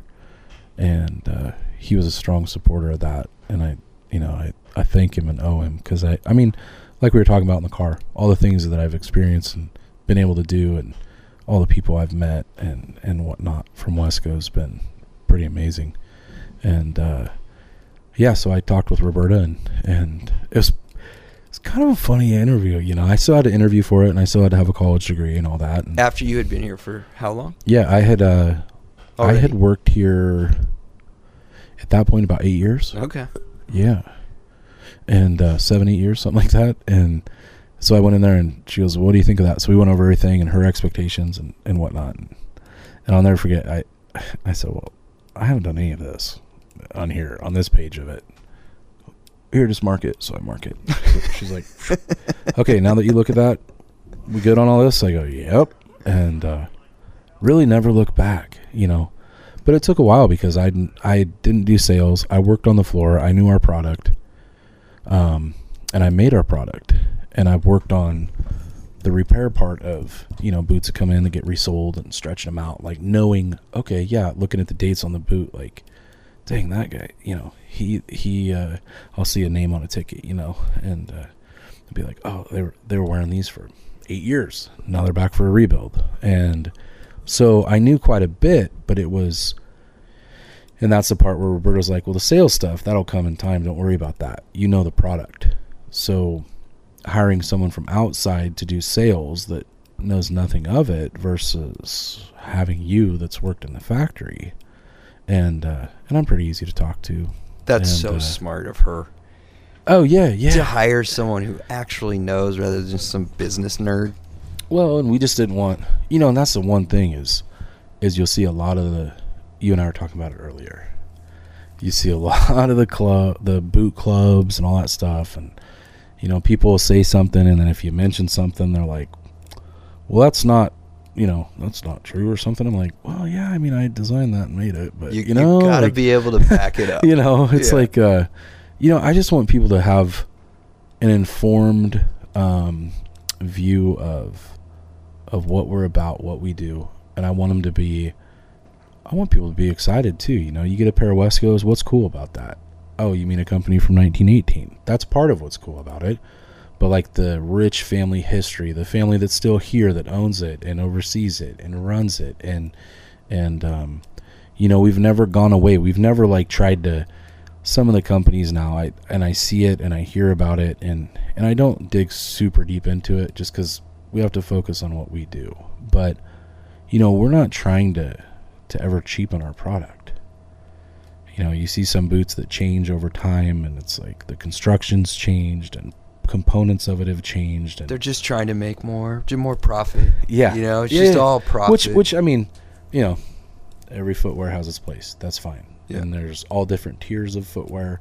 Um, but for us, it's like you know, I know that you're going to put it on, and it's going to feel stiff under your foot. If you've never had a boot like a Wesco, there's no secret. it's you a commitment. Yeah, and and a lot of people are like, "Oh, that's you know that's stiff under my foot," but it has good support. Well, yeah, and then after you wear them and you sweat a little and you get you know the weather's warm and your footbed starts to like take shape, take shape around your feet, and uh, obviously with yours we'll have to drop a half size on the next one. Yeah. and, uh, But I'm you won't so, need an insert, but I, you know, it'll be it'll be cool to nail down the sizing. But I've been wearing these for seven months, uh huh, and um, I can't put any other boot on. It just feels the, the leather's done what it do, it's done. The sole's broken in and moves in the places that it moves. yep, and like I'll slip on an old pair of cowboy boots or something that I've worn for a number of years. but Sure. They'll just I'll just feel like I'm wearing socks or something. Mhm. Like unsupported, very vulnerable. You put these on and you can tell it's like yeah, this is some armor. Yeah. Well, I could tell. I gave you some Romeos to walk around and take pictures in while your boots were getting Yeah. uh, re-waxed and everything. And It's probably I walking brought, kind I of brought funny. yours. Yeah, I brought your boots out, and you were like, "Oh, stopped mid mid filming." And uh, I love it so much. I put on. these on in the morning, go outside, I'm like just ready to fucking take care of business. yeah, That's what it feels like. but that's the thing is, um, you know, I have a neighbor that uh, his son works for uh, a company in Washington, Department of Natural Resources, and they wear our fire boots and our timber boots. And his son was asking about them. I said, "Well, yeah, let me, you know, let me. I'll grab a set and I'll bring them home with me, and you can try them on." And he put them on. You you could tell like he he's a young kid. He's he was uh, 19 and he had been out of high school and worked at a little lumber store, and then he was getting on with DNR, and he was going to go fight uh, wildland fire, do wildland firefighting. Oh wow. yeah. and uh, I was Big like, job. well, we got to, yeah, yeah, we got to, got to get you in some boots you can wear all day, you know, and and literally just beat the hell out of. And we, he had put on a pair of our boots, and he's like, whoa, you know, you could tell, sneakerhead, going to boots, and. um you know, I mean, I've I brought him back in and oiled them for him and, and helped him out with them, and he's worn them, you know, last few seasons and just fell in love with them. You don't go And I know that he's not gonna buy any other boot now that he's had that, used it, and been that satisfied with it. So, um, you know, you just got to take the take the first step. There's a oh, that's good. Yeah. That's a tagline right there, were, dude. I, yeah. Have you said that before, or did Yeah, you say cut- that just we're cutting now? that out of here. We're gonna use that later. Take the first step. Wesco. Too bad you guys don't advertise because that would be a great like. The only thing we do really is some billboards. We do a few billboards around town, and uh, and there's a digital one that it, it is in different locations, so we can change it every month. But um, you know, word of mouth is massive for Yeah, us, yeah. and that's where you know it's there's a lot of people that hey my buddy or hey my you know um, some relative you know where it was a dad, a mom, an aunt, an uncle, cousin, whoever, you know, had a pair. Um, and they're like, oh, yeah, they just swore by him. And that's, Feels good. it's cool. Yeah, that's that's cool. Yeah, it's cool. You know what's funny, man? When I like after spending the last couple of days with you, it's people don't know like we've been talking for almost a year, but this, this is the first time we've met. Yeah, yeah, should bring that up. Yeah. like this trip. Um, even though it doesn't feel that way, because when I say talking, I mean FaceTiming, and that's kind of like a weird in between thing. Uh, but you understanding now what you went to school for, and like doing the teaching and everything, Mhm. I see you using all of that in here every day. yeah, You know what I mean? Yeah. Yeah, for sure. it's like perfect. Yeah. This is there's, a lot of civil engineering in your position on a micro level, just in this Yeah. little building. Not to mention on the internet, and uh, Instagram and and these kind of venues that uh, companies need. They need someone like that. hmm Well, and you can tell. Um, yeah, I mean, one is the, is the passion for it. Like when you come here, and now how you're saying you feel like you know everybody here. It's hard to think of when you're asking what else I'd be doing. I mean, there's always a lot of things out there I could do, you know, but um, to be part of this, Yeah. I'm cool with that. Yeah. You know? I look back on it, it's like, well, what'd you do? Oh man, I worked like 45 years for Wesco, and it's um, it's something where you can work for a family that gives a shit. You can work for a family that will protect their legacy, that will, um, you know. And there's times where Roberta, the CEO, there's times where we don't agree. I mean, you think with a sales manager and a CEO that every little, every single thing is, oh yeah, totally. No, I can no. imagine not. I mean, the Yeah. first handful of years, it was, um, you know, her one of her thing proofs in the pudding, always, and for a long time, you know, it was, uh, and I mean, part of it was I had, I didn't do sales, I didn't Right. know, you know, I'm like, Yeah. oh, that's cool. Oh wait, oh, I got to sell that. Okay, yeah. Well, let me think how to, you know, like, and now I've got a really good grasp on it, and and who we team up with, we have really good. I mean, like you and I, we're just BSing Yeah. like yeah yeah we'll you know we'll do the podcast or we'll do you know and it's like uh, man you should sell a boot you should do a boot what do you like in our boots that cool that cool hey let's you know let's kind of put our minds together and then it's you know we make this boot and it's like killed it I didn't you know. expect it to do that. I was No. like, I was like, yeah, man, we can try, but like, I'm just starting this thing, and I don't Yeah. know, I don't know how many people are listening, and and I thank you everyone for the support. Yeah, Mhm. and you were right.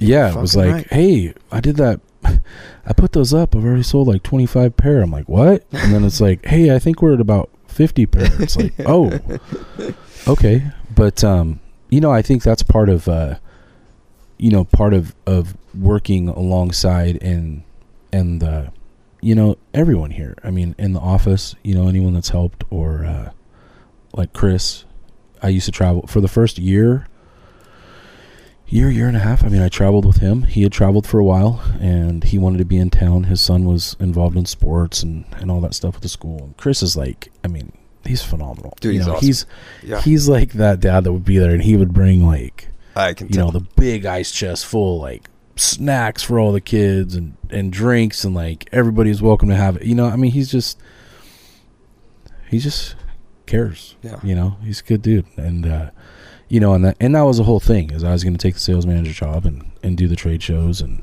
and um that was where you know i but now i mean i haven't done anything for a couple of years no one has. Yeah, yeah, we've kind of all just been like in this bubble where uh, probably just gonna go crazy once it all comes back, if it comes back, you know. But, but you didn't really suffer from it aside from No. getting behind. It's not Yeah. like people stopped. Oh yeah, yeah. I mean, our our thing. Uh, you know, I was kind of laughing earlier. We do some of the Instagram lives, and you know, I'll do it with TJ or, or Neil, and we we could do one too. We you know. should do one. Yeah, yeah. We're gonna do one. when you get back home. We'll, Yeah. we'll figure something out. But Yeah. uh, you know, and maybe the new IG live for you is is we'll get the next boot made. Yeah. send it down to you, and then we'll talk about it on there and launch it. Yes. or something. I, I like that. Yeah, Yeah. because it's gonna be, it, you know, and that's. Uh, I did an IG live by accident one time.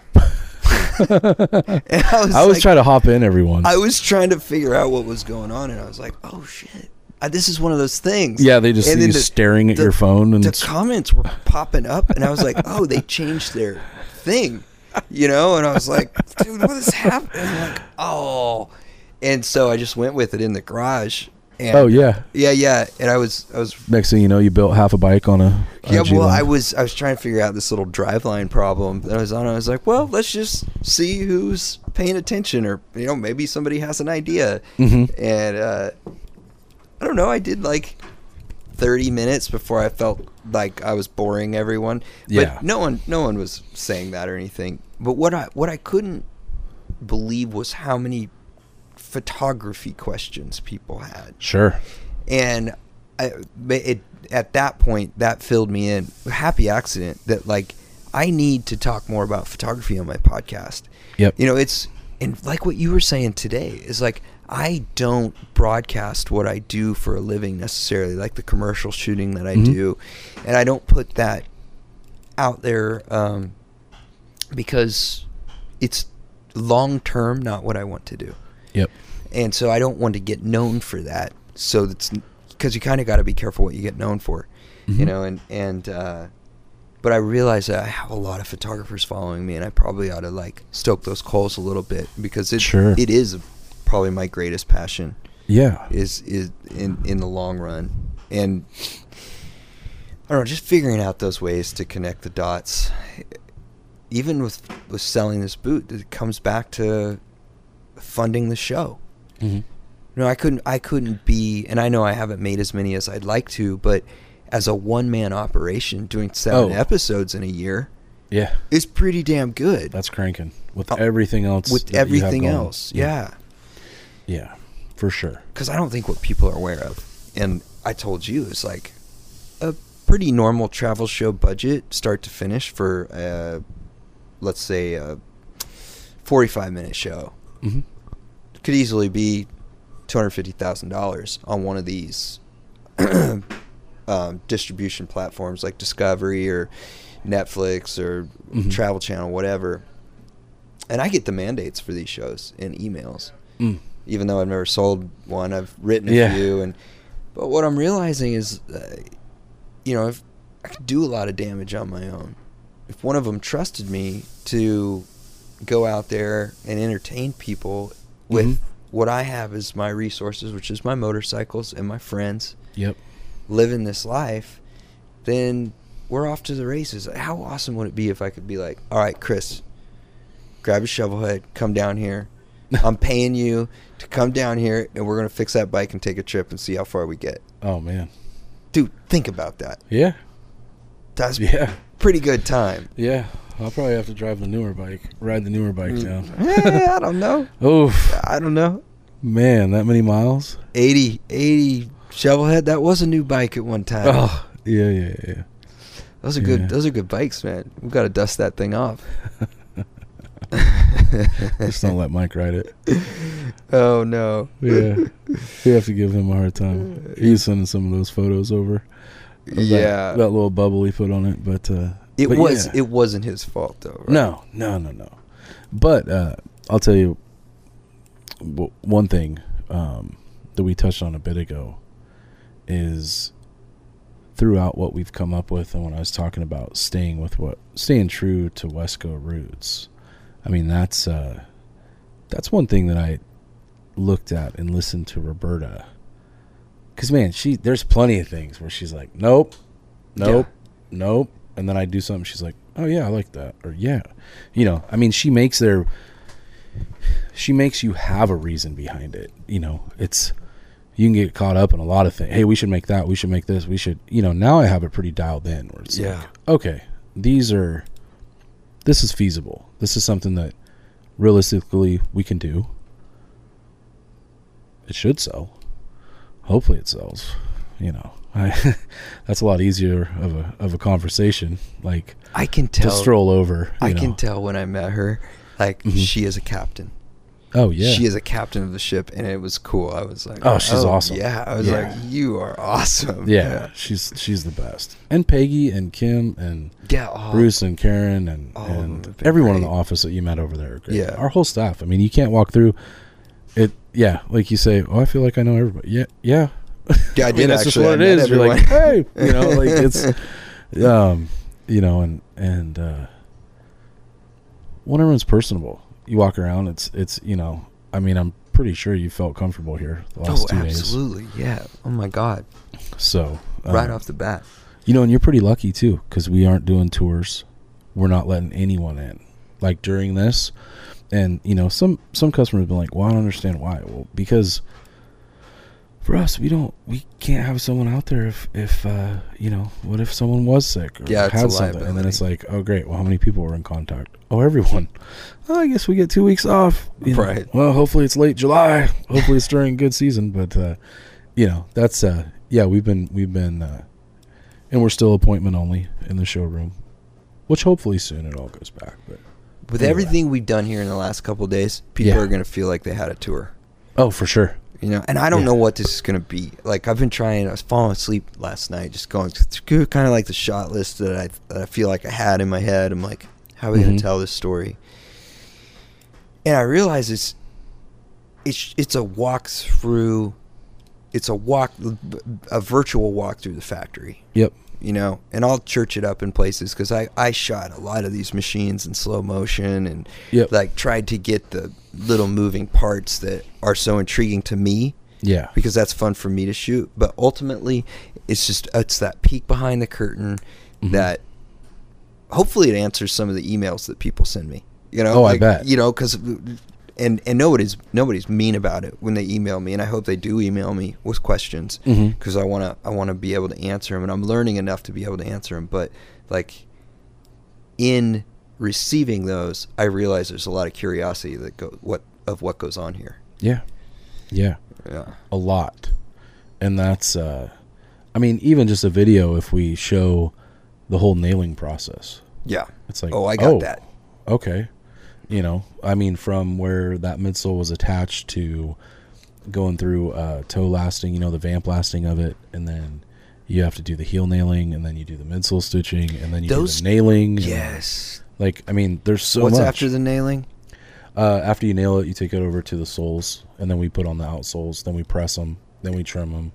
Then Sand we outsole stitch them. You got to stitch them, and then they go back to the back, and then we do the first trim and the heel trim, and then we put on the bases and the heels, and then we trim those, and then we go through and we sand and fine sand and trim and buff and and uh, or if we have to ink them or wax them or whatever, and then we pull the shoe mold out of them, the shoe last, and then we do an inspection of them, and yeah, pretty much after that they How many lasts do you have here? thousands, thousands, five Thousands. six thousand easy. hmm It does look like an ocean of feet. Oh yeah, A foot for every foot. yeah. There's over five thousand easy. Yeah, and some people, you know, that's and that's another thing. You and I are talking about it about uh, you know, all these people dumping into um, all this advertising where I read online about certain things, and I'm like, why is that impressive? I don't understand. Like, you know, for us, I, I guess telling the story even more would show more of it, but uh, you know, part of it that's behind the scenes, it's that's still in the secret recipe is is equally as fun to me. Yeah, Like, you I'll know. bet. I like someone to ask, well, I saw this on there. I'm sure after your little clip comes out, people like, hey, what was that? Yeah, I'll bet. Oh, well, that's you know, I mean, it's uh, and it's it's time. I mean, we haven't had anyone shoot any any type of anything in here for a long time. yeah. So There's there's there's a, a curiosity to be kind of quenched mhm. through this, and I'm I'm happy that I can do that. Well, for me, I'm probably the worst. Like my wife gets so burnt out on me with uh, outside work with Wesco because all the time I'll see somebody in them, and we have a little tap room up in Castle Rock, and we're in there, and I look down, I'm like, oh. And, and Amy just looks at me, dude. Well, you now you've been at my house and, and met my wife, and I mean she's no joke, and she just uh, she's just looking at me, you know, like her face kind of goes calm, and she's just staring at me, just waiting for me to make eye You're contact say- with her. gonna say something? And, uh, I look at her and then I just dive in. I walk over. Hey, did you get those Redwood Job Masters down at our store? Or did you buy them up here from someone? They're like, Oh, how'd you know these are Job Masters? I'm like, Oh, I know a couple things about Wesco. I think like I sold your. I sold your boots, man. Dude, I sold the guy the boots. I didn't even know it. Oh, I mean, so many people used to come in here that I had no idea, you know, and, and he's like, yeah, I went down to uh, and there was a guy because I had a big jacket on when we were in there with, I had a, I had a hoodie on and I had my hat and I had a jacket on. And he goes, yeah, there was this kind of bigger guy in there. I don't know. He has tattoos all over. And I was like, oh, really? And so I had taken my jacket off and oh, he kind of look like this? He's like, oh, dude. And, and he totally, at that point, it was like, we were just then we were family, you know, and, and then I'm sitting there and I'm like, next thing you know, I'm at, you know, we're at the little tap room. I'm sitting at his table. My wife's over at her table. And I'm like, all right, I'm going to get back over. And, and, uh, but man, it just happens all over. I'll see someone and, and, it's uh, kind of like old bikes. oh, dude, I bet. I Yeah. bet. Yeah. It's same, same. Yeah, it's just a magnet. Like, oh, let's and I talk. can't help myself. I just, I'm like, oh, okay. And then I'll like duck under, you know, get away from, you know, Yeah. like my wife's just sitting there shaking her head. She's like, really? and, uh, you know, we were at a concert over in Ridgefield. We're over at a concert and there's a dude there in these big, tall boss boots. And it's like, oh, dude, okay. You know, and we're going, uh, we're at that concert and we're, we're looking at the boss boots and I'm over there talking to him about them. And, and, uh, I, I just, I can't help myself, you know, and she's just, Oh, how could you? know, shaking her head. And I'm like, hey, you know, there's, well, because a lot of the shows in the summer, they have a big, uh, in the front, you can park your motorcycles. So a lot of people ride up to it, Ah, yeah, you know, yeah. and I'm like, hey, man, what's, you know, what do you got on there? You know, like, oh, these? Yeah, I got them over in Oregon. I'm like, yeah, you got them in Scappoose. How do you know that? You know, and it's like, yeah, man, here's my card if you got any questions. You know, like it's, I don't know, it's That fun. feels really it's fun. yeah. You know, the best part actually is uh, we did the one moto, and we were talking about that earlier. Yeah. And that show one year, I just took pictures of everyone that came by the booth that had worn Wescos. Tons of them, tons of them, and you don't realize, you know, it's uh, and there's a lot of like pride I'll bet. in the Wesco boot because when I grew up in Northern California with my dad, it was it was uh, there was two of us. He wore one or the other. You know, it was almost like, oh, do you drive a Ford, a Chevy, a Dodge? You know, do you drive a? You know, it, it's almost like that. Like, no, these are these are the ones you pick. You know, and um, It's That's- loyalty. yeah, totally. And that's how I knew about Wesco. And there was a, we used to have a lot of little like mom and pop shops that would do shoe repair and, and sell all kinds of work stuff. And, and that's one thing that's changed though for the scene is over the years, if those stores didn't have, you know, a son, a daughter, a, a family member to take over, they've gone away. And it's a bummer. That's sad. It's super sad. When Um, I drive around your little town here, yeah, I realize that without I mean the the thing that makes this place so special I say this place but kind of like the northwest and these little towns or villages whatever you want to talk is those little downtown yeah, stores. They're so charming. Yeah. there's so many there's so many little bars and cultural places for people to gather. Yeah. And it's and really that's cool like here um and you saw we drove through just even like where I live an hour from here, Castle Rock. It's a tiny little community that is super tight knit. yeah And I'm not from there. I mean, I lived here and and uh you know, I enjoyed my time here too. And I have tons of friends here and and Scappoose is a great town. I dig it. I mean, um you know, there's a lot to offer, and you're right outside the city. So anything you really need, you can you can get whatever. Um, but there's a lot of makers in the Northwest. there is Us, Langlitz, Shipjohn, Kershaw. Do you think that's because like- of the weather? I mean, the, the uh, You know- concentration here and the focus that these makers have. Mhm. I don't. I can't really think of any anywhere else like it. Yeah, and the funny thing is, we would have been up in Seattle, but our founder ran out of money. Oh, Like the whole story of it, he he ran out of money and started out here. this is as far as he got. it was like you know Portland, and uh, yeah, it's it's kind of a trip, you know. But everything happens for a reason, and it, you know, timing's everything yeah, in life. It is. yeah, it's it is. you know not to go on some big old run, but it's like everything has to be timed out. What release are we doing? Oh, yeah, What leather are we bringing in next? yeah. What release are you doing? I'm learning that through uh, trial and error. Yeah, yeah, The timing problem. yeah. the, like the, uh, I really thought I was gonna have to release a deck jacket in summer. Oh I was getting scared. yeah. I was like, oh my god. Especially a line deck jacket. yeah, are we gonna do this?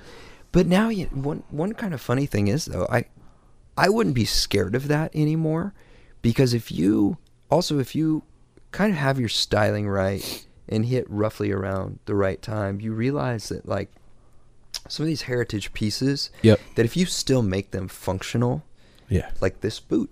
Yep. And uh, that jacket, like uh, that, it's going to keep you warm, and it's going to be a piece that's going to stay in your closet for ten years. Mhm.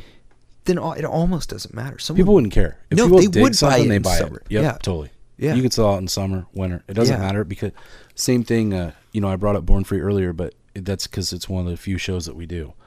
But what's crazy, like we were talking about, is you go somewhere where it's hot, and you know we we kind of laugh and joke like oh man i wonder you know what's what's it going to be like when we get down there?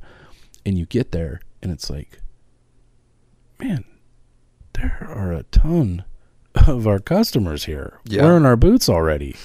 You know i mean at, at the one moto show when i took all those photos i was talking about i expected it. You're in the northwest Yeah, Portland's right boots boots really make sense up here you know and uh but i mean i couldn't imagine I, in my head i thought I wonder how many people you know southern california it's pretty warm.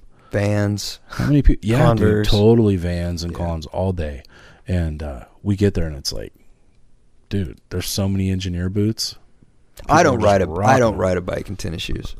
you shouldn't I don't. i just can't i But I also don't know. live. I live in the sand. I, my Yeah. I live in the dirt, and um, anything with laces, your shoes fill up with sand. You bring that in the house. Like you have to wear a, a boot in the desert.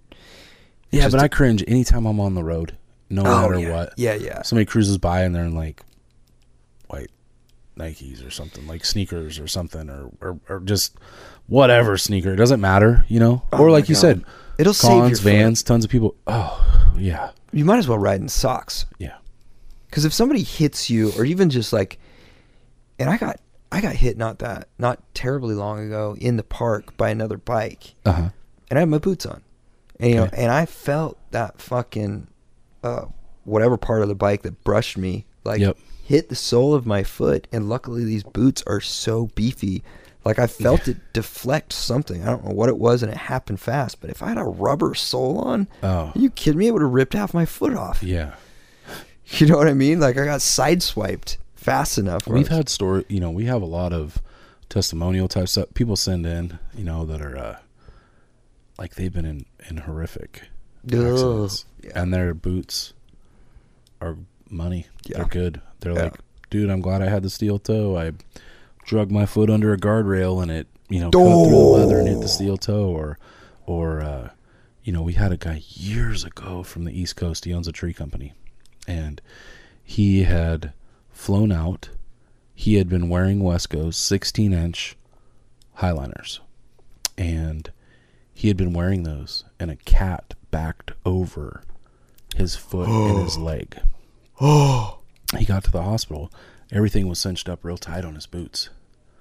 So he got there and he had to have surgery, but it kept everything it splinted him. in place.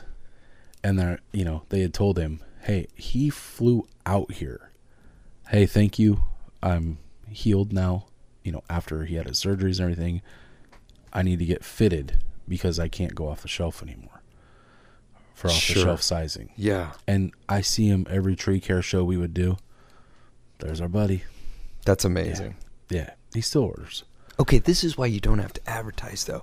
Yeah. And there is something I'm learning about because I just recently started paying attention to, and I mean, maybe this this company that's doing your website does this too, Mhm. but this this these digital marketing firms. Um, there's several ways to really get your stuff out there, and one of them is these algorithms that they have to train. Yeah. and I I may be butchering this. I probably am, but they really put a lot of time and care into arcing these algorithms to get in front of the right people. Yep. and that's where the money comes in, right? Yep. Or there's the other thing they don't tell you. Um, they call original content. Like if you're authentic enough, and the reason I think most people don't do it this way is because they're not. Mm-hmm. But you can create original content. You then create the algorithm yourself, Oh, yeah. and that's what you guys do. Because it's just proven. And so they always talk about original content, like you know you can do this and this and this, but then you got to be real. Yeah. and so many Yeah. people aren't. For sure. For sure. it's like the hardest thing for them to do. Yeah. And I've I've I wanted to hire a digital marketing firm to help me like get my videos out there in front of people and you know somebody I consulted was like, "Well, you know, like give these enough time cuz they're like kind of in the right pocket to be original content and actually going to take off themselves with time. You just need to do more and Yep. you know, like, oh, okay. Because it costs like people drop like fifteen thousand dollars a month on just the service that goes into creating that algorithm. Oh, On yeah. the low end. Yeah. Yeah, we have uh I mean that's where we've always left it kind of grassroots. Like you, you let it grow organically. Where, and we've done, uh, we've done a little bit where we tried a couple radio ads and a couple things local and whatnot. And um, you know, we just don't. Years ago, we were in tons and tons of magazines, and we, you and I already talked about this, but it was like, you know, what you get back. I mean, you mail out this catalog packet that's pretty expensive because at that point, um, it wasn't like you had a big, robust site that was telling all that it could tell back then. But a catalog in the print, it's like, okay, we'll put all the options in. So you'd send that out, and it's like, okay, well, what percentage of those are coming back? Yeah. How many people get it and they don't feel comfortable doing their fitting? Which is why now, a lot of times, I FaceTime everyone. Yeah. Hey, let's just roll through it on a video. You know, and we FaceTime and we get through it and they do their custom fit and, you know, it's successful. Yeah. Um, That's a lot more personal anyway. For sure. I wish I could do that with everyone. Yeah. I wish I could be like, hey, yeah, oh, great. Okay, cool. Yeah, off those measurements, this is what, here, I'm going to send you this this boot. And, uh, you know, I, I really do wish that. But, um, But there's only one of you, Chris. yeah, You can only do so much. hey, it's all good. Yeah. We'll, we'll get to it. And you do a great job. We'll take it. We'll Yeah. take it. Well, Thank we're you. we're an hour 38 in and I know that your phone is adding up with messages. Do we want to do we want to talk about anything else? I feel like we I kind of imagine doing this at your house like drinking whiskey or something. So We could do that later. we could do that later Yeah. round 2. We'll do part two tonight, and then Yeah. that'll release like six months later. yeah. No, I was actually looking at my phone because I thought, man, it feels like we've been talking for a little bit. Wonder if we hit an hour yet. Oh, yeah, about 38 minutes ago. oh man, I could talk all day. I just uh, there's probably tons of things we could talk about. I don't know. I mean, I I think we covered most of you know like our first, and maybe that's a thing. We just do a we'll do follow up. yeah. Because I know what's going to happen is we're going to get in the truck and have a great talk. And I'll be like, motherfucker, why didn't you talk yeah, about we were this while talking, we had the you know, like out? we were eat, earlier, we are eating a snack, and I'm blah blah blah blah blah blah blah blah blah, and I go, wow, we should really save that for later. Well, that was a good point. that was a good point. You could touch on that. The etiquette that you guys really have upheld in a business sense, in a somewhat insulated, um, what would you call it, culture Mhm. of, of shoemakers or cobblers or Yeah, footwear, etiquette and footwear. yeah, Yeah, you guys have upheld your end, and, and that also speaks for itself. You don't rip anybody off. You don't try and Sorry, I was itching my eye and my hand was in front of my mic. I couldn't even talk there. It almost sounded like it went. Oh, It's all right. About poke your eye out. Yeah, yeah, yeah, yeah. Uh, yeah. As far as that, I don't. Uh, you know, it's it's funny, and there's so many things out there that you look at that customers. You know, one part of it is when you're a made-to-order company that's doing everything. You know, obviously we've got we say handmade, but we've got you know sewing machines. It's not like I'm sitting there poking out every notch and like I I mean, yeah, there are a certain amount of things out there. Um, Dude, this is as handmade as it gets. Let me tell you. Well, They- and a lot of people try to they, Yeah. you know, you have to keep it within a certain limitation of what we can do. Hey, can you add this? Can you add that? Yeah, we might be able to do that, you know, and we'll do a little special project. Um, but a lot of people are like, "Hey, can you make a Chelsea style boot?" Or, "Hey, can you make a mock toe?" I mean, for probably five years, and then you see all these other companies like announce their mock toe or whatever, and it's like, I don't want to look like anyone else's brand and you look at them and it's like I don't Wesco's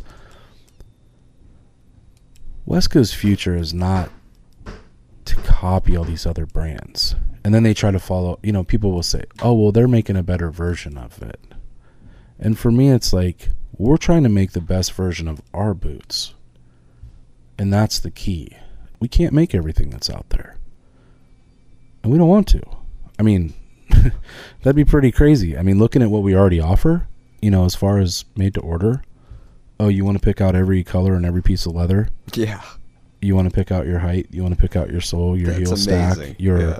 You know, there's so many details that you could choose. Um, you know, we're kind of going to hang out in our lane and work and improve on what we do. Uh, If you if you tried, Yeah. it would cheapen the experience. in my opinion. Yeah, I don't, yeah. I We know don't- you could make a killer mock toe, or you could make a, a anything that you guys wanted to do for sure. would be amazing. Yeah. But Yeah. it's not Wesco. Well, and the other thing is, you know, if you want to fit something in, I mean, at what point it for now with how far out we are with orders, and so many orders need to be made. I mean, that's not fair or cool to like all our customers waiting, and it's like, well, where's Chris at? Wasn't he over there stitching? No, he's out drawing the patterns for a new thing that we're gonna put. It's like, Yeah. okay, well, you've got like, you know, how many thousand other things that you need to get out the door before you know you go into that project. Dude, I spent the first hour this morning just shooting boots on the rack out there, ready Yeah. to go through the next stage. Yeah, for sure. How many do you think you have on racks right now? Oh, you've probably got, I would say, 850 pair. Well, some of them are in boxes, some are you know spread out. But I mean, done uppers that are ready to go. Yeah. You've you've probably got mm, 900. I think I shot all of those this morning. I bet you did. I bet you did. I bet you did. But there's something really impressive about seeing them laid out in the different stages. It's Yeah. you know, as a someone who appreciates a craft, I'm almost trying to understand, you know, it's just understanding the workflow. It's it's really cool, and even just how you guys lay out your workbenches and and Well, and that's why when a lot of companies ask, "Hey, can we come in and check out?" No, because we've streamlined it. yeah, very efficiently if you look at and i can look at other videos and stuff and see like how different uh, production facilities are set up and and some are phenomenal and some are like oh, i'd probably move like two or three things and it'd make it flow a little better. Um but you watch our flow and it's like boom boom boom Oh, yeah, boom, it's boom, awesome. boom. It just all makes sense you know? And we put a lot of time and effort into that. Hasn't always been that way dude, I Yeah. watched you make a pair of my boots yeah. down the line in less than a day yesterday, just because everything was here at one time, yeah. And you were able to just walk through and do it. yeah. You know, and that no supply line problem, you could be able to just. Yeah, yeah. Um, you know, we'd love to have a few more people come work with us. Absolutely. Any- Anybody should feel lucky to work here. I feel like. Yeah, and we want someone that you know, you're part of our, you know, once you get through the gate, you're part of Wesco, Yeah. and you want to be here for the long haul. You know, not to like deter anyone, you know, from applying or anything, but I mean, we want you to be here for a bit. Like it's a hard craft to learn. Yeah. Not everybody just walks in. It's like I remember my interview with Chris. Yeah. You ever made footwear before? No. You ever made any type of? No. okay. What? What? You know? What do you? What do you have to offer? Do you know what a sewing machine is? I'm like, I'm a hard worker and I learn fast. You know, and I'll I'll dedicate myself to learn. And uh, I remember, and I've told this a couple times, but I was out there on that sewing machine, and back in the day, it was a lot less as far as helping to train. You know, it's like oh well i was going to do this job that this guy had done for years and years and years and he wasn't really like an open book about it? He was like look this he he basically told me this is how it works good luck you Yeah. know in a sense and i'm like oh all right well I'm, i'll bite dude sure so i'm trying to figure it out figure it out and i'd go over and i'd feel so stupid i'd just be like hey uh yeah, so I just poked a bunch of holes through the side of this boot. You think you might might give me a hand or something? And and uh, he'd come over and he'd be like, "Oh yeah, well this is off and that's off, and you need to do this." And very stern, but just in in the coolest part of all of it was after I had learned that job and then learned his job, and it allowed him to do other things. He would come up like, and uh, and he was old school. He'd worked here a long time, and he had retired. He retired from here too, and uh, he's like, "Hey, saw them boots you did in the back. Those are looking pretty good." I was like, "Yeah." He's like, "You know what? They're actually as good or better than anything I've done." And I, go, I go, Oh. "Really?" And he's like, "But it wasn't. It wasn't me soaking that up as far as it was just listening to him know." That the next person that was taking over that position that he'd done for like 22 25 years just that job alone was going to do it to a level that he could respect and appreciate and it almost like took that. I wouldn't say guilt of not doing it anymore, but it was like, oh, okay, cool. Chris is on it. He's taking pride in it. I feel comfortable with that. Like I can accept that. Because for a while, man, it was just like, you know, hey, what do you? He just come over, he'd fix the machine, but I'm like, well, what What'd you do? the hell did you do? Yeah. You know, and and uh, oh, I just changed those two things, and he'd go back over, and I'm like, man, he, you know, does he just not want me to know? What's he doing? and uh, and you know, so um, we spent a lot of time training, and uh, it's it's something. When you asked earlier, what's my favorite? I mean, yeah, I like stitching the boots, nailing them. I mean, I like talking. Obviously, dude, I can't stop talking. But but uh, the thing I've always stuck with the the family is great, company's great. The more the merrier. It's You know. it's been so cool to see, man.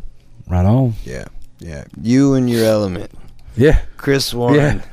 Yeah. yeah. Just a little bit of a uh, little glorified Al Bundy here. Yeah, Yeah. yeah. Little more into it than Al, but Sell shoes. Huh? yeah, yeah. yeah, yeah. I don't know, man. I I dig it, and uh, like I said, for the long haul.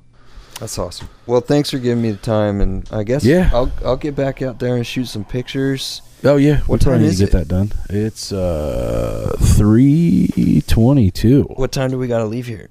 Four. Okay. Well, then I'll shoot pictures for the next little bit, and Cool. we'll wrap it up. Right on. All right. Well, thanks, my brother. Thank you, sir. Yeah. Till till It's my pleasure. till round two. yeah. Till the night. Bye bye, everybody. Well, there you have it. That was Chris Warren, ladies and gentlemen. The one and only. And I was very happy. I've been very happy with my journey with Chris, getting to know him first over the phone and now his family there in Oregon. Yeah. There's something about meeting new people. What is it? It's this discovery of new people that make you want to be a better person. It does something. It's encouraging. It's it's the most sincere form of encouragement because when you part ways with that person, you are encouraged to be a better person. And Chris does that to people. I want to do that to people. I hope you want to do that to people. Because like I said before, we need more people like that. More people like you, Chris. Thanks for tuning in, everyone. Um, the boots, by the way, are still available. I haven't been advertising them because of the lead times and the delays, and I didn't want to have to explain myself necessarily, but they are available. And you can still order them, and those lead times are being cut down. So we're we're getting to the we're getting back to the normal schedule of pre-ordered items. But thank you to everyone who has ordered a pair already, and they will be coming down the pipeline soon. Rest assured. You are a patient, patient friend, all of you. But before I go, I know it is the deepest, darkest days of winter. I might as well leave you with a story. Another one from my book, Too Far Gone. This chapter is called Words and it happened to me Christmas Day back in 2013, which will very soon be 10 years ago, believe it or not. So here we go. Thick darkness compressed the efforts of my headlight into a narrow tunnel. I swerved along a road without shoulders, far past the luxury of white and yellow painted lines. In the vast emptiness, nothing carried but the cold smell of water and salt. The moon, exiled, had taken all sound with it. I had been in colder places, but had never trembled worse. My inertia beset on all sides by a violent shiver. Four out of my five senses had failed, and the last thing I needed was to taste the pavement. I found the driveway up to the hostel after passing it twice, the turnoff shrouded under a blanket of night. I wasn't even sure I had entered Point Reyes National Park. I had been riding Highway 1 all day, taking my time to absorb the beauty of the coastline, but the majesty of the Pacific was diminished by my own isolation. I flipped down my kickstand and drifted with stiff progress to the steps of the cabin. Bending one knee at a time and employing the handrail, I finally crested the porch and saw my reflection in the door. I looked ridiculous. Still wearing my helmet, my awareness and hearing were muffled. The night staff didn't notice me slip through the front door.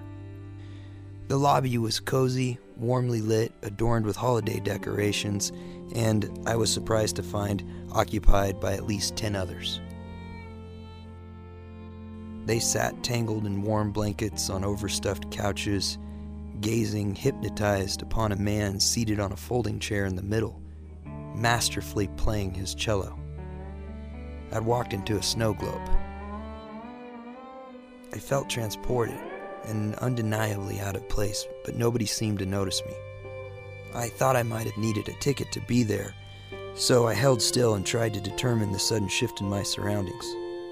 I stood there in muted, isolated wonderment, like a space suited astronaut discovering the surface of a faraway planet.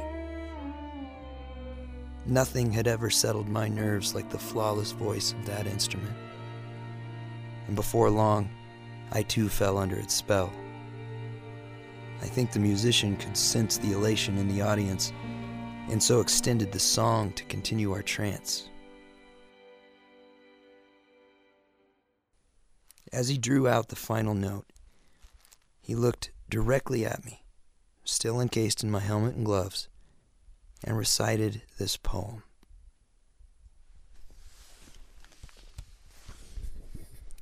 Your great mistake is to act the drama as if you are alone. As if life were a progressive and cunning crime with no witness to the tiny, hidden transgressions. To feel abandoned is to deny the intimacy of your surroundings. Surely even you at times have felt the grand array, the swelling presence, the chorus crowding out your solo voice. You must note the way the soap dish enables you, or the window latch grants you freedom. Alertness is the hidden discipline of familiarity. The stairs are your mentor of things to come. The doors have always been there to frighten you and invite you. And that tiny speaker in the phone is your dream ladder to divinity. Put down the weight of your aloneness and ease into the conversation. The kettle is singing even as it pours you a drink. The cooking pots have put down their arrogant aloofness and seen the good in you at last. And all the birds and creatures of the world are unutterably themselves. Everything is waiting for you.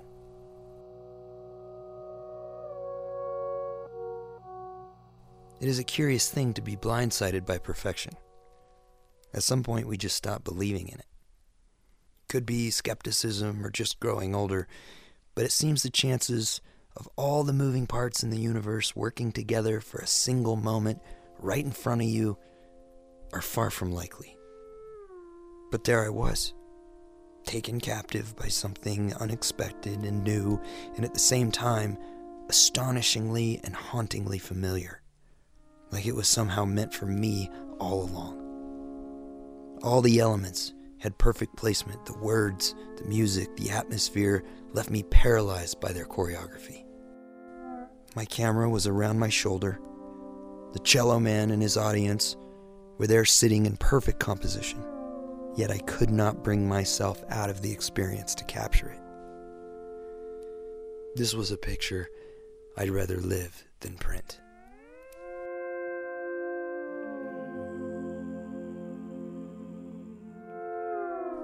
Thanks, guys. I hope you enjoyed that one. This chapter was a long time ago, but it was Christmas, and I will never forget it. I'm glad I wrote it down, and I'm glad I lived it.